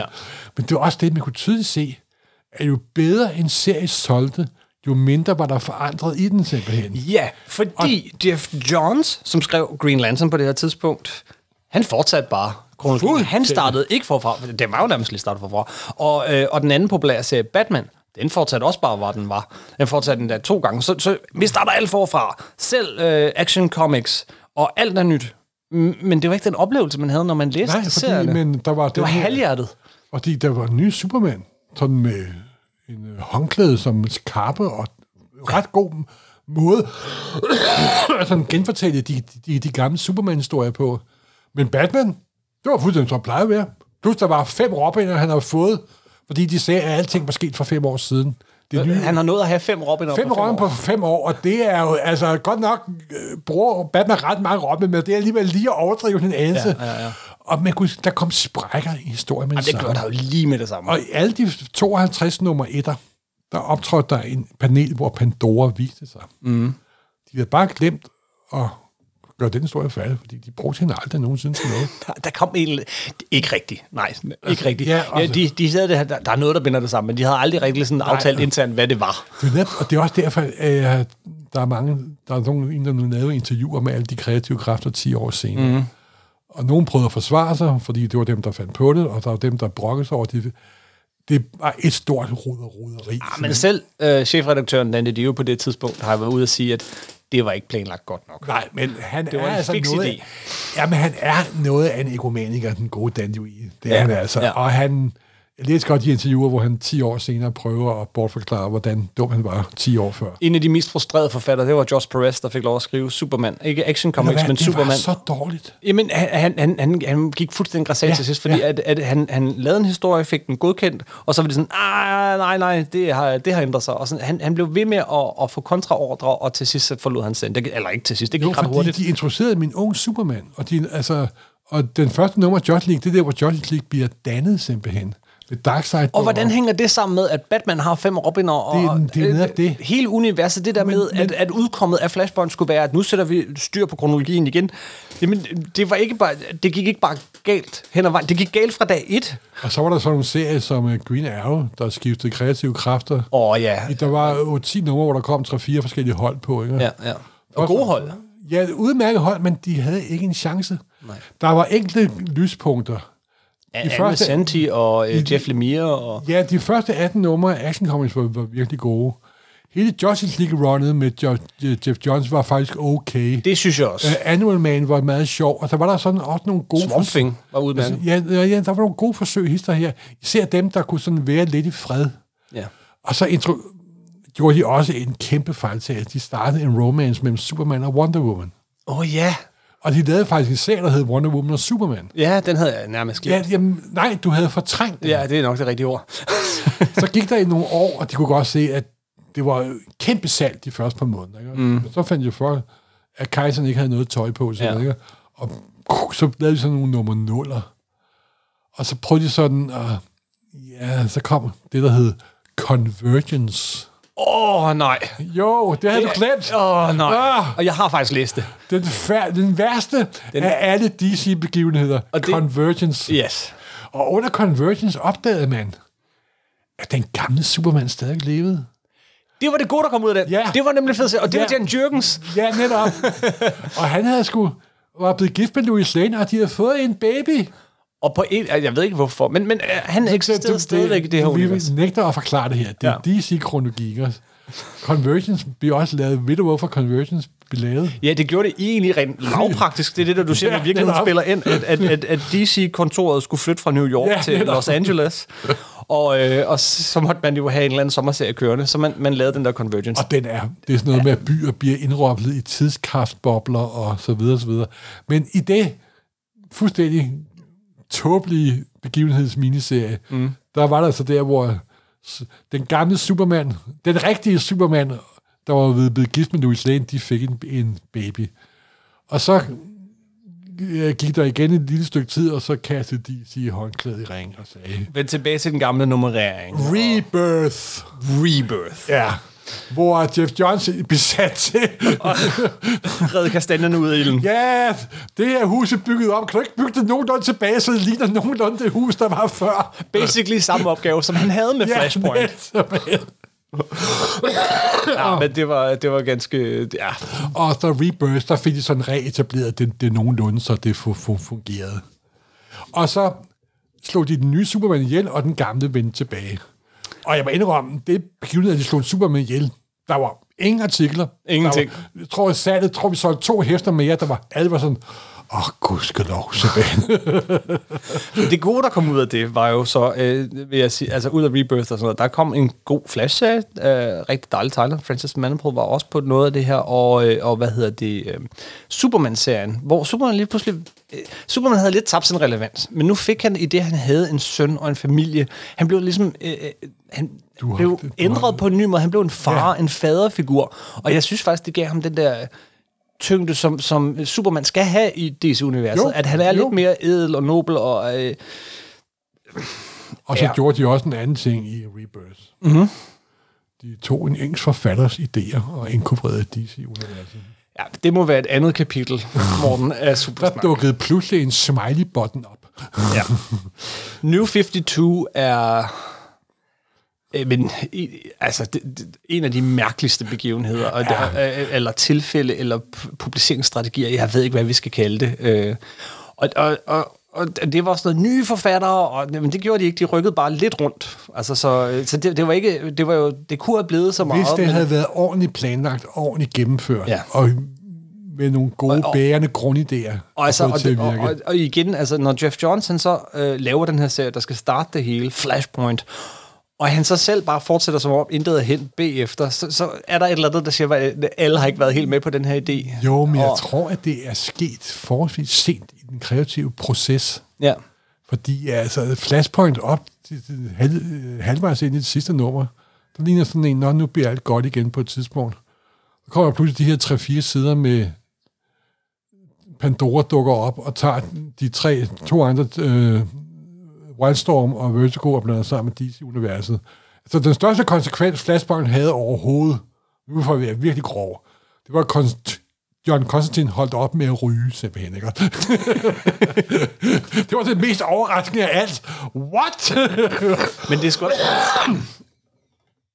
det skulle også være ligesom sådan et det skulle være så stort, at man fik Vertigo-universet ind, og Swamp Thing vendte tilbage, og Animal Man tilbage, osv. Men det havde de gjort mindre end 2 år forinden i Brightest Day-miniserien. Yeah, yeah. Så det var sådan, jamen, det har I jo lige gjort. Ja, yeah, ja. Yeah. Nok om det. Det var Flash og Flashpoint. Og Rebirth. Og det, der kom ud af det. New 52.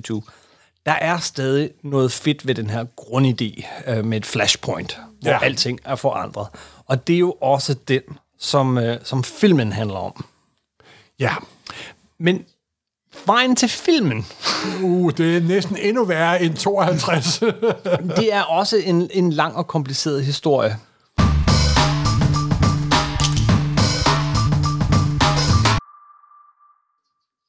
Først og fremmest har Flash jo faktisk haft 2 tv-serier. Helt tilbage i 90'erne. Helt tilbage i 90'erne? Ja, i 1990, altså året efter Burton's Batman-film. Så kommer den her tv-serie. Jeg mener kun, den kører 1 sæson med John Wesley Snipes og Mark Hamill, i øvrigt som The Jetster. Og ja, altså, jeg vil sige, pilotafsnittet er faktisk ret morsomt. Men jeg kan svagt huske, at jeg har set det, men det har ikke gjort det store indtryk på mig. Den kører der også kun 1 sæson. Og så ud af Arrowverse-universet, var jeg ved at sige, det havde været dobbelt konfekt, men nu sagde jeg det alligevel, så fik vi en sejlivet serie, der har kørt i lang tid. Ja, det må man sige. Greg Berlanti-universet bliver det også kaldt, som er skaberen bag. Og hvad synes vi om den? Jamen altså, jeg har jo sagt til hudløshed, at jeg er jo ikke en stor fan af hele det univers, men jeg er den fan af, at det hænger sammen, og det er konsistent, og de har lavet sådan deres egen lille TV-DC-bubble. Så den ser lidt billigere ud end noget af det andet. Klart, de har heller ikke så mange penge, og det er tv-skuespillere, og de siger tv-klichéer osv. Og 80% af det er soap.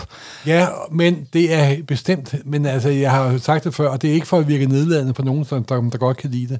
Hvis jeg var 12 år i dag og havde set mig sammen, så ville jeg synes, det var the greatest thing ever, simpelthen. Og Greg Berlanti og company elsker DC og DC-universet, og det kan mærkes. Altså, jeg har jo siddet og set enormt mange af dem, fordi de hele tiden refererer gamle DC-ting.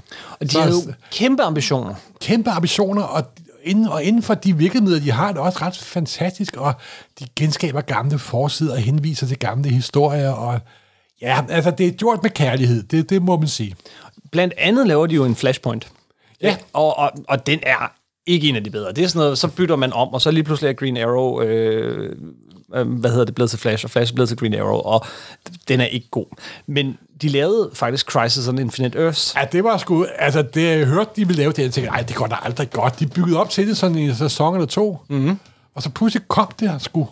Og den kørte over alle de serier, på det tidspunkt kørte der en 5-6 DC-tv-serie. På det amerikanske CW. Ja, simpelthen.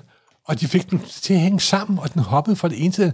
Det var simpelthen the greatest TV-crossover ever, simpelthen, ikke også?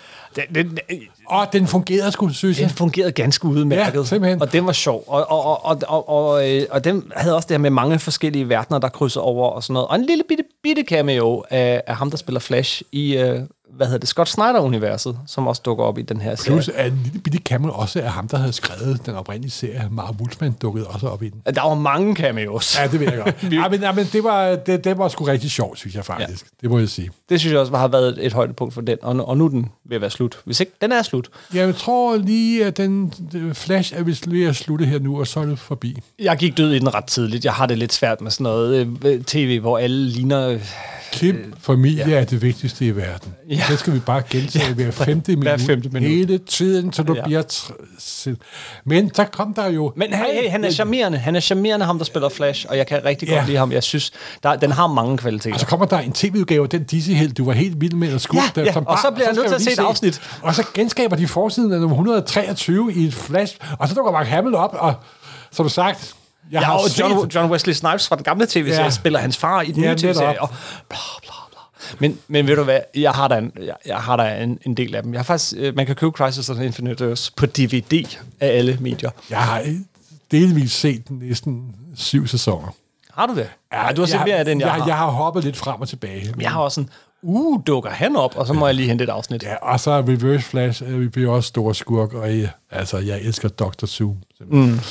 Men faktisk, vejen fra, nu vil vi gerne lave en Flash-film, Hollywood, til i dag, den er rimelig lang. Lang og tornet.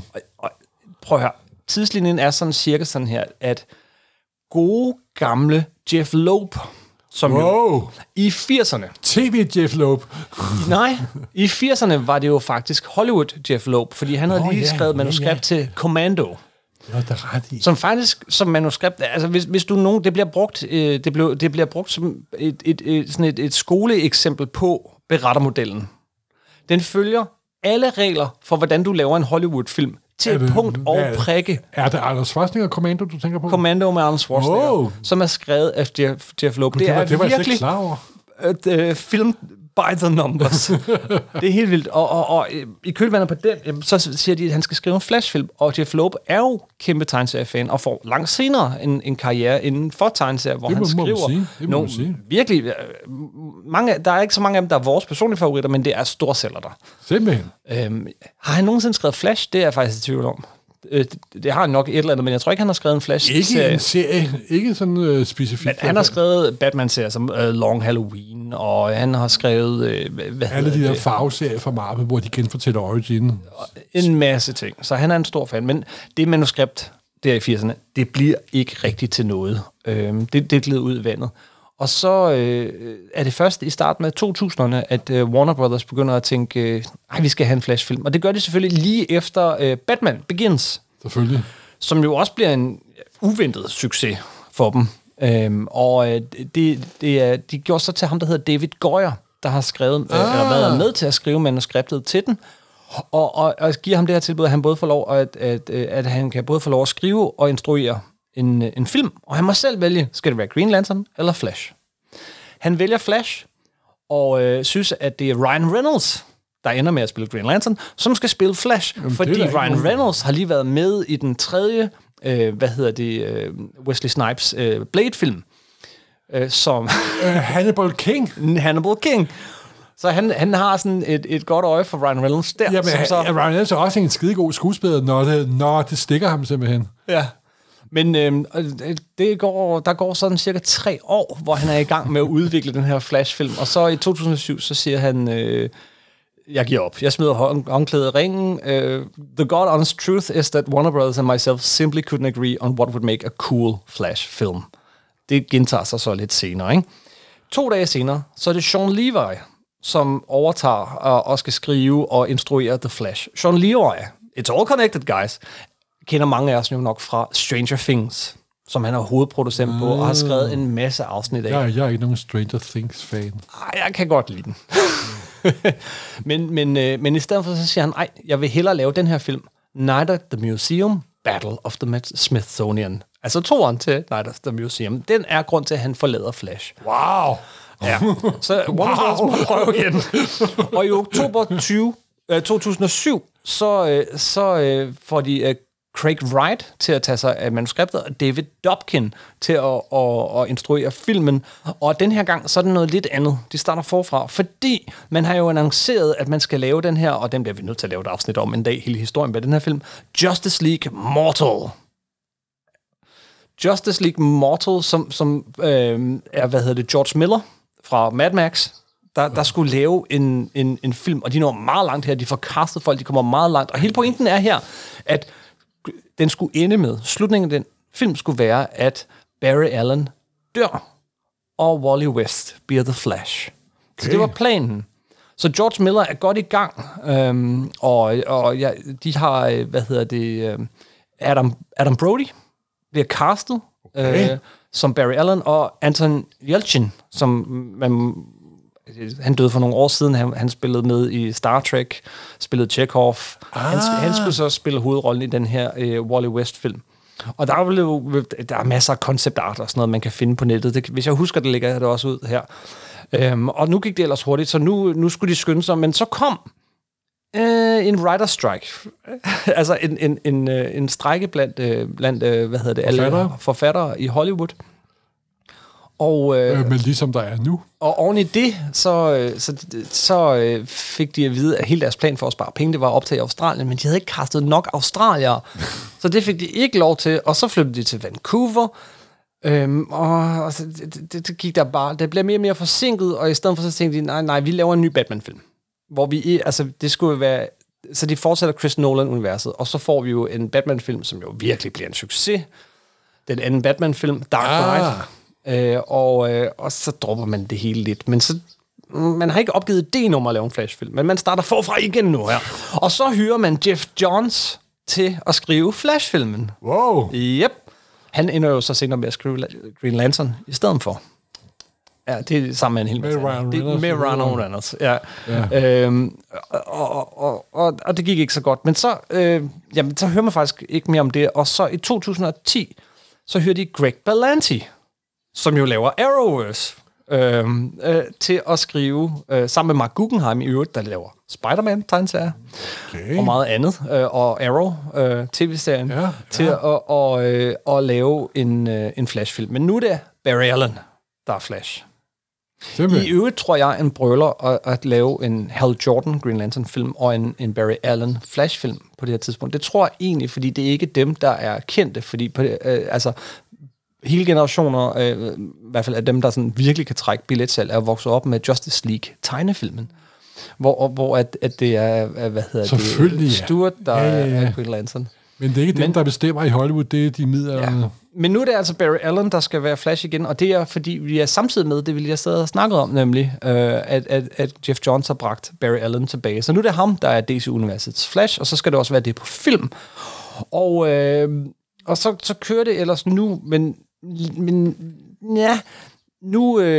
nu begynder DC så at snakke om, at de skal have et extended universe. Så vi dropper lige den der Flash-film, og så laver vi en Justice League-film i stedet for.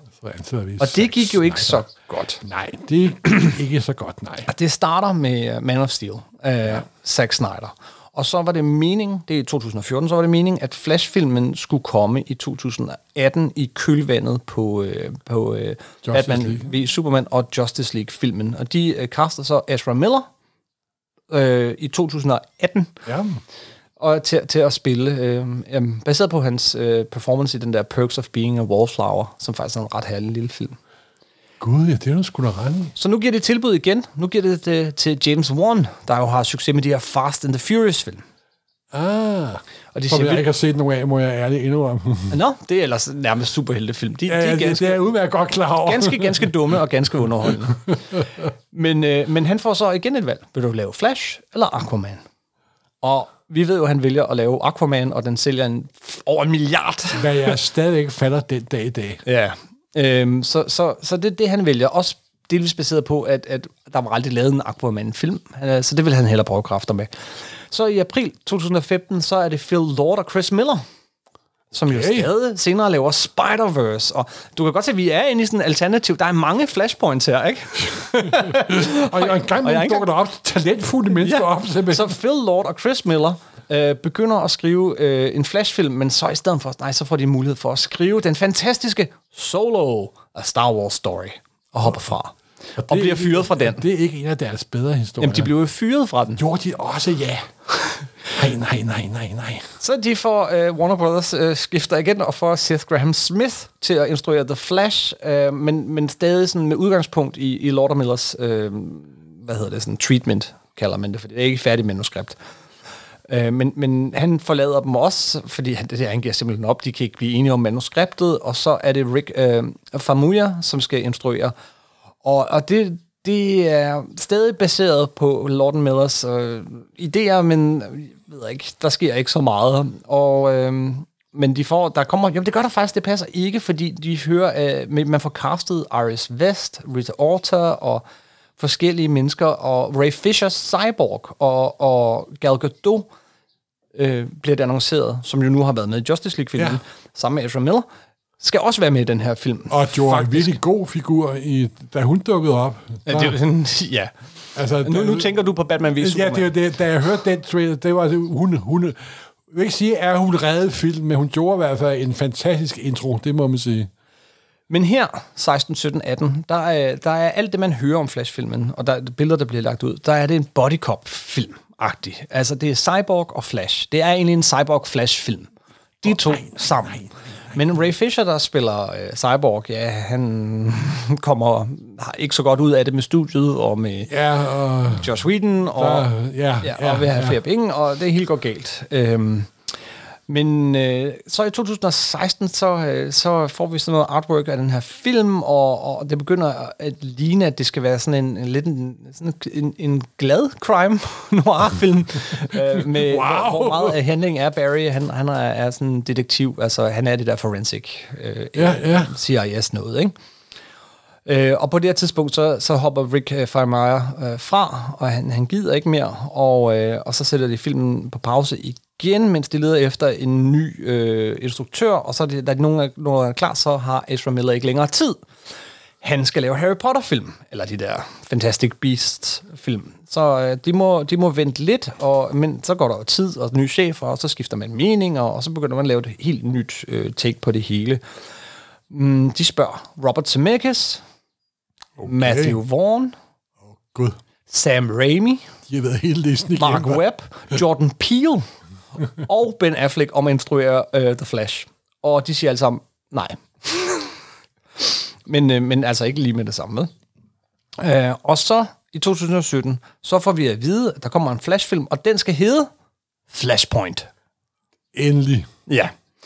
Dan Massive går i gang med manuskriptet, og Geoff Johns spørger, om han ikke også kan være med, og han siger, jamen så tager vi Batman, Thomas Wayne.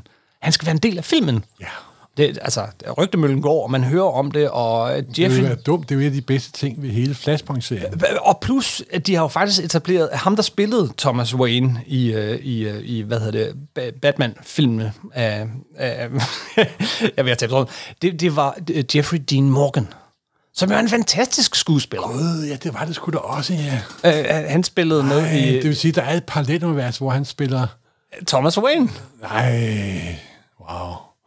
Ja, men så skifter Warner Bros. Mening igen og får fat i Francis Daley, Jonathan Goldstein, for de skal instruere Flashpoint, og det er jo så også dem, der ender med at lave det.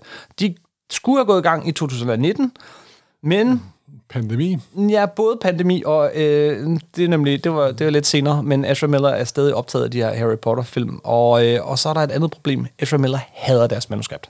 Ja. Han hader det. Så, vil trække sig fra rollen, og så får han en aftale med Warner Brothers, at hvis han kan lave et godt manuskript på 2 uger, og overbevise dem om, at det er et bedre manuskript, et lidt mere mørkt take på helten, et lidt mere science fiction historie af det, han gerne vil have. Hvis han kan gøre det på 2 uger, så får han lov. Og hvad gør man så, hvis man er rigtig klog og godt kan lide tegneserier? Man hyrer Grant Morrison. Grant Morrison har skrevet en Flash-film på 2 uger. Det har jeg fuldstændig fortrængt, det der. Og den skulle eftersigende være sådan mere science fiction, inspireret af Back to the Future. Meget oplagt, når man laver et tidslinjefilm. Men den køber de simpelthen ikke studiet. Jeg vil gerne læse det manuskript. Jamen, det ligger der sikkert og flyder et sted derude. Ja, men ved du hvad? John Francis Daly og Jonathan Goldstein, det gider de ikke. Selvom de trækker sig, og så tager de fat i, Andy Muschietti, ham der lavede Chapter 2, til at lave den. Og de får endnu en forfatter til at skrive manuskriptet om. Den her gang er det hende, der skrev, Bumblebee. Det er en af de få gode Transformers-film overhovedet. Jeg har ikke set den. Jamen, den er faktisk okay. Og jeg døde fuldstændig på den første. Jeg kunne slet ikke holde det ud. Nå, jamen, det er også CGI-helvede, ja. Og så er det Michael B., der jo ikke er en af verdens dårligste instruktører. Undskyld. Nå, men altså, og skrevet af, Christine Hudson, som også skrev, hun skrev Bumblebee, hun skrev også Birds of Prey, og den Batgirl-film, der blev shelved. Jo, men det er ikke, hun er ikke uden til talent. Der er noget over Birds hende. Birds of Prey var okay. Jamen, jeg synes, der er noget over hendes manuskripter. Mm-hmm. Så nu er de klar til at gå i gang. Nu kommer den, og så kommer COVID-19. Simpelthen. Pandemien, og så går det hele på pause igen. Så er det jo tid til at tænke sig om. Og så er der nogen, der får den lyse idé. Hvad hvis nu det her Flashpoint-univers, og han møder Batman, og det ikke er en eller anden Batman, vi aldrig har mødt, men måske... Hvad hvis nu det var Michael Keaton? Simpelthen. Og det synes jeg faktisk er lidt en god idé, må jeg jo indrømme. Og, ja, der er jeg nok på den anden hold. Ja. Et meget lille hold, vil jeg sige. Så det kører, men Ray Fisher fylder stadig en del i manuskriptet, ligesom han gør i Flashpoint her. Han leder The Resistance og alt muligt, men han vil ikke være med, så han trækker sig. Cyborg og Ray Fisher, han gider ikke at være med, også på grund af pengene, og nu kører de, og de har faktisk lige ved at have en film. Men så kommer den første af Ezra Miller-skandalerne. Ja. Yeah. Han har jo et kompliceret liv, må man sige. Der kommer sådan en video, der florerer på internettet, hvor han tager kvælertag på en dame i et supermarked på Island. Det gider vi ikke at bruge for meget tid på her i Supersnak, men...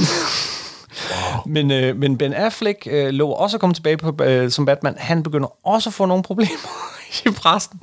Og det hele bliver bare forsinket, og man når dertil, at nu lige pludselig så den her Flashfilm, den får lige pludselig et helt andet formål, end at være en spin-off til Justice League-filmen. Nu skal den være... Reboot. Et reboot af hele DC-universet. Og man skiller faktisk ret meget til Flashpoint-serien, blandt andet ved Project Superman og en alternativ Batman og et Flashpoint osv. Man caster en Supergirl, som... hun er rigtig god, hende der spiller Supergirl. Og Michael Keaton går med på at være med i filmen, hvilket jeg også igen synes er ret ironisk, hvis man har set den Oscar-vindende film Birdman, som handler om, at Michael Keaton-figuren bliver forfulgt af, at han engang har spillet en superhelt. Ja, men cirkens størrelse har nok noget med at gøre. De går i gang med at filme april 2021, og så... der er nogle uheld på sættet, og så kommer der mere og mere lort med Ezra Miller. Og de forsinker den, og prøver at tænke, hvad katten skal vi gøre? Han bliver arresteret for noget opførsel i en bar, og det er hele deres film, og det har kostet mange penge allerede, afhænger jo af den mand, eller dem. Den ene skandale efter den anden skandale, og de er sådan, hvad katten skal vi gøre? Hvad skal vi stille op? Hvordan skal vi sælge den her film? Så de forsinker den taktisk. ligesom der er tre muligheder. Ezra Miller kan ligesom holdes ud af al pressen. Hvad de eller, også har gjort. Og slet ikke nævner ham, eller de kan droppe filmen fuldstændig. Og selvfølgelig, det skal ud med den her film. Og der må jeg så sige, ja, det lykkes. Det tager 30 år, og i 2013 får vi den første trailer. 2023 får vi den første trailer. Ja. Det var vejen dertil. Ja, og så og også en meget afgørende ting. James Gunn. Ja, James Gunn overtager jo her og ind og ja. Hvordan kan den de har fået den her film klippet sammen i sidste ende? Jeg er nærmest tør i halsen nu. Jamen altså, det er et større kludetæpper inden for Hollywood, det må man sige. Ja. Og så er spørgsmålet, hvordan endte det? Hvad er resultatet? Hvordan lykkedes det? Og inden vi svarer på det, Morten, så synes jeg, vi skal lige høre fra tre af vores venner her fra Supersnak. Og det hænger også lidt sammen med reklamekampagnen. Fordi en meget vellykket reklamekampagne. Ja, de har jo simpelthen, det er en meget underlig taktik, hvor de har vist filmen sådan næsten færdig til Tom Cruise, til Stephen King, simpelthen. Og så til fans. Blandt andet også her i Danmark, hvor et hav af fans fik sådan privilegeret adgang, kan man sige, til at se filmen flere uger før den kom i biografen. Ikke normal taktik. Det er set før, men de har sat så meget på den her word of mouth, så de må altså tro på, at de har en ret god film. Vi bliver inviteret af Warner Bros., og vi tager tre af vores venner med her fra podcasten. Det er Lars Kramhøft. Som der har jo lavet, Byslys i Information. Ja, og en masse andet. Og så er det Charlotte Johanne Fabricius, som jo er Ph.D. i Superhelte, og også har været med her i podcasten. Og så er det en af dine gode gamle venner og kunder. Henning Braunstein, en af mine gamle kunder, som der er jordens største Batman- og DC-fan. Skal vi ikke høre fra dem før? Vi hører fra os.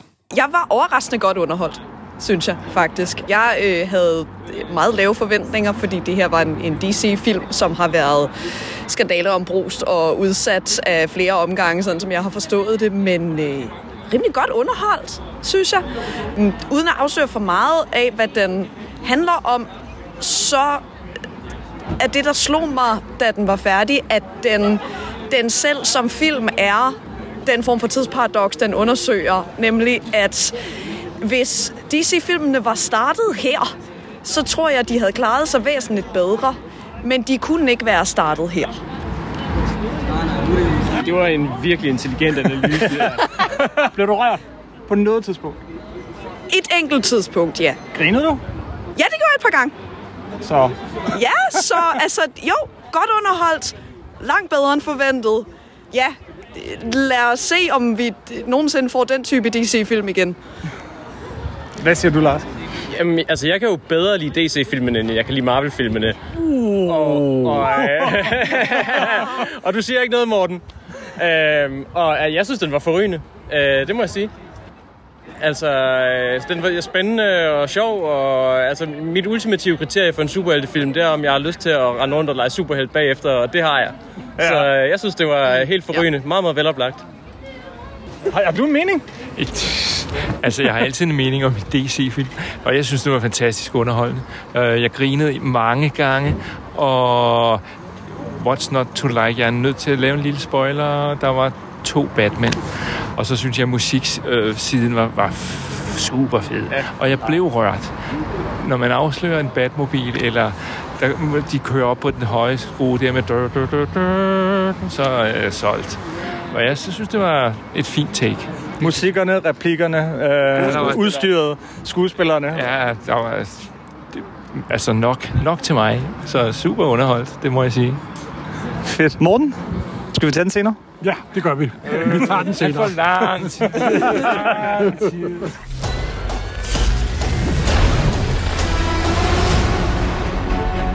So you're saying you could travel back in time?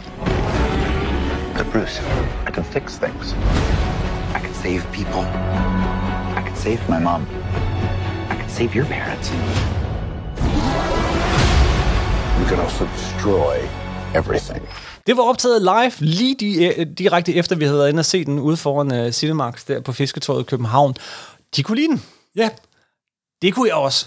Jamen, jeg synes også, den var okay. Det synes jeg faktisk, den var. Jeg var mere end okay. Jeg var faktisk... Hvad var dine forventninger inden da? Du var sådan, det bliver det værste lort ever, og nej, det bliver værd. Ja, det var den savan i Søndergaard. Du havde meget lave forventninger, og da den sluttede, så vendte du dig om, sådan kiggede på mig og sagde, Den var da meget god. Ja, netop. Og det var den faktisk. Den var meget god. Og man kunne godt se, at det var det her kæmpe kludetæppe, og så videre, så videre. Ej, det var en top underholdende, gennemført superheltefilm, med alt, hvad man kan ønske sig af en superheltefilm, og ikke mere. Ja, det bedste er, når man får mere, end man sådan drømmer om. Ja. Igen, men ved ikke også, jeg lyder som den gammelste, mest brækkede gramofonplade ever, men altså, jeg er ikke den store DC Batman-filmfan. Nej. Men det er en helt anden ting. Hvad er historien? Jamen, historien uden at spoile for meget. Historien er faktisk lidt ligesom Flashpoint. Mm-hmm. Men vi ser Flash, der ikke rigtig kan finde ud af det, og hans mor er jo blevet myrdet, og hans far sidder i fængsel, og det handler meget om, at faren, den endelige retssag, og han har brugt meget af sin energi, Barry Allen, der også er Flash ved siden af, og har det der problem, man hele tiden skal spise, osv. osv. De har taget fra Wally West-tiden. Fra Wally West-tiden. Og så er der faktisk en meget sjov startsekvens med en kæmpe redningsaktion. Den er så vanvittig. Og den er vanvittig, og der er næsten lidt for vanvittig. Nej. Jeg tog mig til hovedet, fordi det var så vanvittigt. Altså, vi spoiler ikke for meget, vel, men han redder en flok babyer, der falder ud af en bygning. Ja. Altså, og man tror sådan et sekund, at de er ved at slå babyer ihjel i en film. Og det er virkelig morsomt lavet. Og det spiller de jo også på. Og så kommer en af mine minuspunkter ved, ikke sådan set den her film, men med alle film, hvor der optræder folk, der løber hurtigt. Deres superkraft er altså ikke at stoppe tiden. Det er at løbe hurtigt. Men af en eller anden grund, og det har noget at gøre med filmmediets natur, at det virker altid, og det bruger de også i Marvel-universet osv. osv. Det er så om, de kan stoppe tiden og flytte rundt på objekter osv. Men visuelt er det jo fantastisk. Det er jo netop det. Det virker så fantastisk godt visuelt. Der er de bedste løbe hurtigt scener siden. Nej, det er ikke løbe hurtigt, det er stop tid scener. Der er de bedste stop tiden scener. Jamen, det er meget sjovt, fordi det er jo et grundlæggende skisma imellem, hvordan tegneserie virker, siden og hvordan film virker. Ja. Og en af tegneseriens allerstørste grundidéer, det tegneserie gør allerbedst end alle andre medier, det er manipulation af tid. Ja. Og så kan du tegne en historie med en mand, der løber super hurtigt, eller en kvinde, for den sags skyld. Men på film, der må man gå over til det her slow-mo-projekter, og så er det blevet noget andet, og det fungerer skide godt. Men så kommer den lille nørd inde i her Søndergaard, der siger, det er ikke en, der løber hurtigt, det er en, der stopper tiden. Og det er ikke noget med, og det er en enormt sjov scene, og den fungerer virkelig godt. Jeg synes, den bedste af de der stoppe tiden løbe hurtigt scener, siden Days of Future Past. Det er 100% sikkert, at de har besluttet, nu starter vi kraftigt med en scene, så folk de bliver glade, hvor de klapper simpelthen. Men et stort smil, og det er mega morsomt. Ja. Og Ezra Miller er super charmerende. Men efter den der baby shower, hvad jo er fuldstændig fantastisk. Og vi er 10 minutter inde i filmen, vi spoiler ikke. Nej, simpelthen, men lidt alligevel. Men det var faktisk en rigtig god start på filmen. Så vender vi tilbage til den alvorlige del af filmen, hvor Miller jo prøver på at redde sin far, der er blevet falsk anklaget for mordet på Barry Allens mor og hans kone. Og så kommer hele det der med, at det går ikke særlig godt, og Iris West dukker op som en meget nosy journalist, der måske alligevel er lidt interesseret i ham, og så videre, så videre. Gammel skolekammerat. Så beslutter han at løbe for alle sine problemer. Mm-hmm. Begynder han at løbe hurtigt. Og hurtigere, og hurtigere. Og så kommer der sådan en kraftboble omkring ham. Yes. Og så laver de sådan en DC-filmudgave af The Cosmic Treadmill. Yeah. Og så kommer faktisk en af de bedste sekvenser i filmen for mig, hvor de viser hele det univers. Det er som, han er nede i bunden af en brønd. Man ser sådan alle de her former for muligheder og så virkeligheder, som der er omkring ham, som sådan en kæmpe, en dal af muligheder. Og det fungerer faktisk rigtig visuelt virkelig godt simpelthen. Ja. Og når vi vender tilbage til det her sted under filmen, så er der, og dem vil vi ikke spoile, referencer, som virkelig fik mig til at smile. Det er noget af det mest ultimative fanservice, jeg nogensinde har set i mit liv. Men det er faktisk en god fanservice. Ja. Nej, men og så kommer jeg selvfølgelig til at redde sin mor, og så opstår det her nye, mærkelige univers. Og han er så glad, fordi han har sin mor tilbage, ja. Men så finder vi pludselig ud af, at vi er inde i plottet for den første Zack Snyder Superman-film. Ja. Faktisk. Eller en scene fra den. Ja, netop. Og det har vi da set før.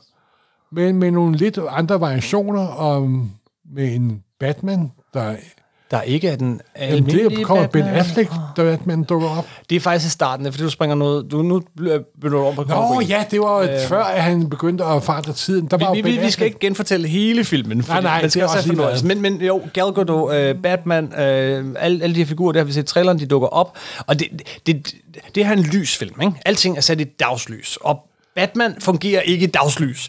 Han ser tumpet ud, og det gør... Det ser bare dumt ud. Og så er der en vidunderlig scene med hendes lasso, som I skal komme nærmere ind på. Nej, men så prøver han på, at løber han hurtigt, skaber sin kosmisk treadmill, og kommer over i en anden virkelighed, hvor der så er en anden Batman, og hvor der er nogle scener for den gamle Zack Snyder's Superman-film, med Zod, der prøver på at udslette jorden. Ja. Og det er jo, som alle ved, på det her tidspunkt, Michael Keaton, der vender tilbage som Batman. Og jeg siger det første gang, man ser det, ikke?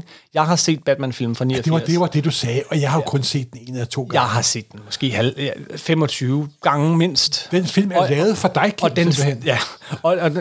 Han går ind på Wayne Manor, og jeg kan se, shit, de har genskabt køkkenet. De har genskabt gangen. I detaljer, alt var perfekt. De har virkelig genskabt hver eneste ting. Kan jeg godt love dig. Og det var virkelig imponerende, så jeg var sådan, man kom længere og længere ned i det der Tim Burton-univers, og så dukker så det mest sindssygt langhårede, langt gråt hår, fuldskæg, altså sådan en vildmand op, og bare går amok på de to, hvor er den ene så bevæger sig lidt hurtigere end den anden. Og det er en fed introduktion til Michael Keatons Batman, en genintroduktion. Og så kører den ellers lidt ligesom i Star Wars-filmen, når vi siger, Millennium Falcon, så har vi, Batmobilen. Men det er den klassiske. Det er den gode. Det er den bedste Batmobil af dem alle. Du kender mit forhold til Cockfars. I love it. Og musikken også. Altså, vi får noget af den klassiske Batman-musik indover. Så den gør bare alt for at trykke på de rigtige knapper. Hvad den jo så også gør, kan jeg mærke. Og det virker. Og så kommer jo faktisk en del af plottet for tegneserien ind over med... Nemlig? De prøver at genskabe hans kræfter. Han har også mistet sine kræfter her. Og i samme type stol nærmest. Altså det er meget simpelthen. Ligesom ud af Flashpoint. Og så kommer der jo den sjove krølle på halen. Mm. Et er, at de kører, genfortæller den oprindelige Zack Snyder's Superman. Og så kommer det der projekt Superman ind over. Mhm. Men det er jo ikke, og det er også med i traileren, det er jo ikke en Superman, de finder, men det er en Superwoman, det er en Supergirl. Nemlig. Og hun bliver spillet virkelig godt. Jeg kan ikke huske skuespillerens navn, det skulle jeg selvfølgelig have fundet ud, det er ikke en, jeg kender sådan på forhånd, men hold kæft, hun er god. Hun har ikke meget at gøre med, hun har ikke mange scener, hun har ikke mange øjeblikke. Sarah Gale? Det lyder rigtigt, men hun er virkelig velkastet. Ved du hvad, hun har pathos, og hun har presence, og hun har tyngde simpelthen. Ja. Hun spiller virkelig godt. Det er også meget sjovt.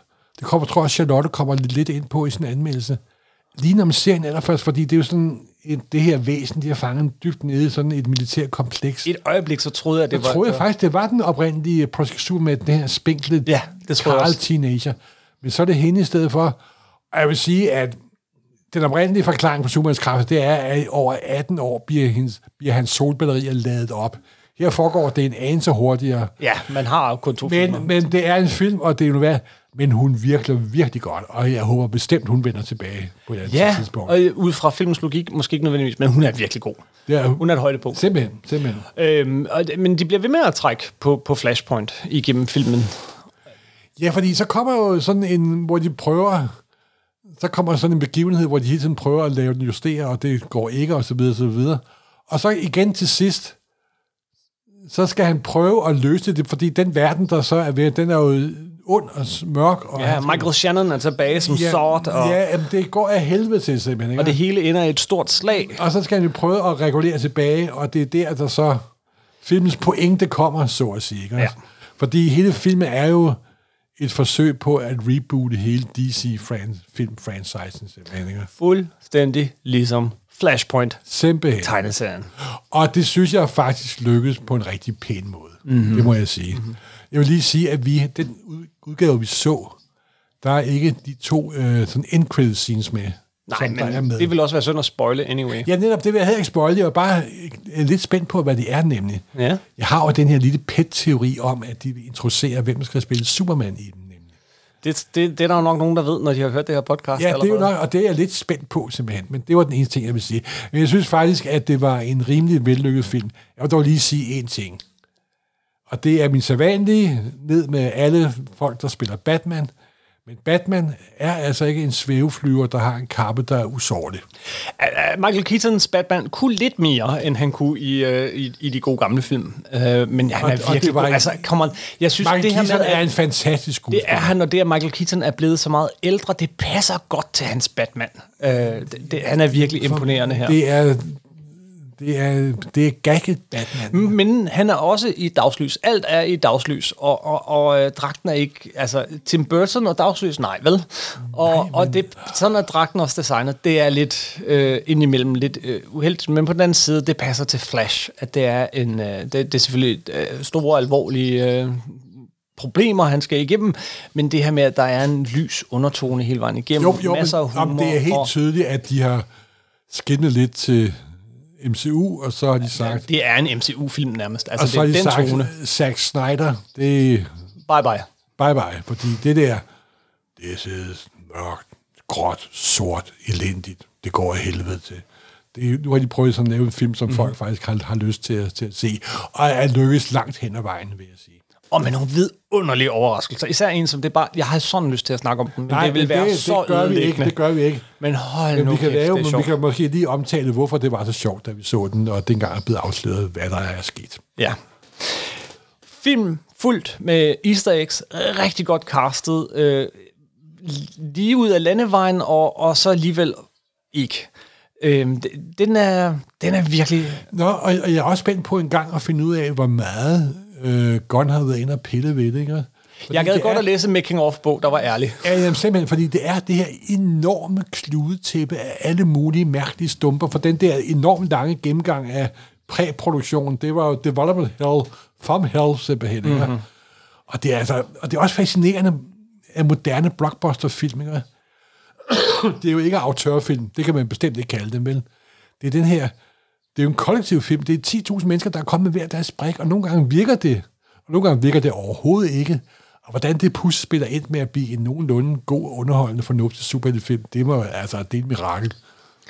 Bedste DC-film, i hvert fald siden Suicide Squad 2. Ja, som der jo er den bedste DC-film af alle. Og skrevet og instrueret af James Gunn, der nu har været inde over den her, som slutproducent i hvert fald, og skal føre DC-universet videre fra et nyt Ground Zero, der er jo udkommet af Flashpoint-filmen her. Og det bliver spændende at følge, og det har vi også snakket om, men vi har store forventninger. Det kan være, at vi ser mere til Flash, det kan være, at vi ikke gør. Jeg håber, vi ser mere til Supergirl her. Og så ser vi jo også tydeligvis noget til de figurer, som Jeff Lemire også var inde og pille ved i forbindelse med Flashpoint-tegneserien. Ja, det er jo faktisk meget sjovt, ja. Og der kommer jo først den animerede udgave, kommer den der Blue Beetle her til efteråret, der jo stadig er en del af den gamle. Altså, den anden Shazam-film gik jo ikke så godt. Nej, og jeg tænker heller ikke det helt... Jeg har ikke de helt store forventninger til Blue Beetle-filmen. Den virker... Der var en trailer, den virkede meget sådan... De genfortalte hele historien, og det er aldrig et godt tegn. Nej, det er nemlig ikke noget godt tegn, simpelthen. Jeg vil sige, Flash har gemt nogle hemmeligheder til altså, de har lidt af det gamle august, de skal ud, og så fra med 24, så starter vi på en frisk vinder. Yes. Og så kan jeg jo godt lide... Alle snakker om superhelte-fatigue, og nu er vi ved at være trætte af superheltefilm. Men det er jo ikke det. Det passer ikke. Det, folk er trætte af, er dårlige superheltefilm. Gode superheltefilm sælger stadig bedre end noget andet. Spider-Verse har slået sindssyge rekorder. Den anden Spider-Verse-film og den her film kommer også til at tjene sig hjem. Så er altså også trætte anmeldere, der siger, at en superheltefilm, det er grunden til al kulturs undergang, simpelthen. Ja. Du hører aldrig nogen siden... Nej, jeg vil ikke se flere film med samspilsramte familier. Nej, vi vil ikke se flere kriminalhistorier. Nej, vi vil ikke se flere krigsfilm. Vi vil bare gerne se flere film. Ja, og gode film helst. Helst gode film, uanset genre. Simpelthen. Det var Flash. Flashpoint, tegneserierne og Flash-filmen. Hvis du er klar på det morgen, så skulle vi måske slutte af, som vi nogle gange gør, med nogle anbefalinger til, hvad man skal læse, hvis man godt kan lide at læse Flash. Ja, det var vi lidt inde på i den her alt for lange podcast. Og jeg fandt jo lidt ud af, at Flash har ikke så mange ikoniske historier som mange af de andre. Og jeg vil faktisk sige, hvis man kan holde det ud, og er lige så gammel jo som mig, så læs nogle af de gamle Crime Infantino-historier. De er for mig fuldstændig fantastiske, men der er set i nostalgiens lys. Men der er altså også den der The Return of Barry Allen, som Mark Waid lavede. Og det er faktisk også ret god, for den det var der, hvor Ebony Train gik hen og blev den skurk, som han blev, simpelthen. Ikke? Mm. Og det er, hvor hele grundlaget for Ebony Train er, og det der fungerer faktisk rigtig, rigtig godt. Ellers så tag noget af Geoff Johns runnet, af Mark Waid runnet. Ja, Flashpoint, vil jeg da sige. Og især Flashpoint, det er gedint godt underholdende. Men der findes ikke nogen Flash Dark Knight. Det gør der altså ikke. Nej. Dark Knight Returns, det findes ikke, desværre. Men han er en af de der figurer, som bare... men jeg kan altid læse Flash. Ja, og det er sådan noget, en meget basal, en person, der løber hurtigt. Ja. Og af en eller anden grund, så er Flash altid blandet op i, når DC skal lave kronologi om, og det kan DC godt lide at gøre ofte og tit. Der spiller han altid en hovedrolle. Men også, det ved Flash-figuren er jo også, det har noget at gøre med, som du var inde på, det har noget at gøre med tegneseriemediet. Fordi det er virkelig en super egenskab, man kan få rigtig meget ud af. Det fungerer virkelig godt på tegneserier, og det fungerer ikke særlig godt på film, faktisk. Altså, jo, men det fungerer meget anderledes. Det er igen den der min lille underlige nørdhjerne. Det er altså ikke noget, der løber hurtigt. Det er tiden, der står stille. Og som sagt, det ser fedt godt ud, men det har ikke noget at gøre med Flash. Nu kommer den gamle, sure, 13-årige Søndergaard frem igen. Så må vi hellere stoppe her og så sige, det er en anbefaling. Det er en anbefaling. Det er bestemt en anbefaling. En hver superstark-lytter, tror jeg, vil være glad for at se den her film. Og det er uanset alder. Ja, jeg har nu nok en tendens til, at jo ældre man er, jo bedre kan man lide den. Det tror jeg ikke. Nej, det er mine fordomme, der taler. Undskyld. Okay, og jeg vil også påstå, at man behøver ikke at se den eneste anden DC-film for at se den. Nej, overhovedet ikke. Tværtimod. Hvilket også er lidt befriende nogle gange, i forhold til nogle af de andre superheltefilm, tror jeg. Og til sidst, så er der jo visse referencer, som man måske ikke helt forstår, hvis man ikke er lige så gammel som os. Hvis man er virkelig nørd, så forstår man dem. Og hvis du er en sand nørd! Så gå til nørdeksamen og se Flash. Tak for i dag, Morten. Det blev en lang omgang. Som altid. Men det var også en lang historie, og det var virkelig en tyk omnibus, vi havde tvunget os selv til at læse. Du læste den hele, jeg snød lidt historien. Det er lidt svært, fordi faktisk det sidste kapitel er de bedste. Jeg ved, du læste det første ret grundigt, det sidste skibede du. Den bliver faktisk bedre til sidst. Jeg nåede den sidste del mest. Okay. Tak for den gang. Vi prøver at lægge nogle billeder ud på facebook.com/supersnakpodcast og instagram.com/supersnakpodcast. Hvis du er sådan en, der tager til Copenhagen, så kan du også mødes der. Simpelthen, at du har fået fat på en billet. Ja. Der optræder vi også live, og der skal det handle om... Superskurke. Super heavy superskurke. Ja, de mest heavy metal. Simpelthen, det er bare heavy. Det bliver fedt. Så tak for at lytte med, og det var alt for den her gang. Vi ses igen om 2 uger. Jeg vil bare sige... Hej, og god lyttehygge. God lyttehygge, ja. Vi ses på Copenhagen.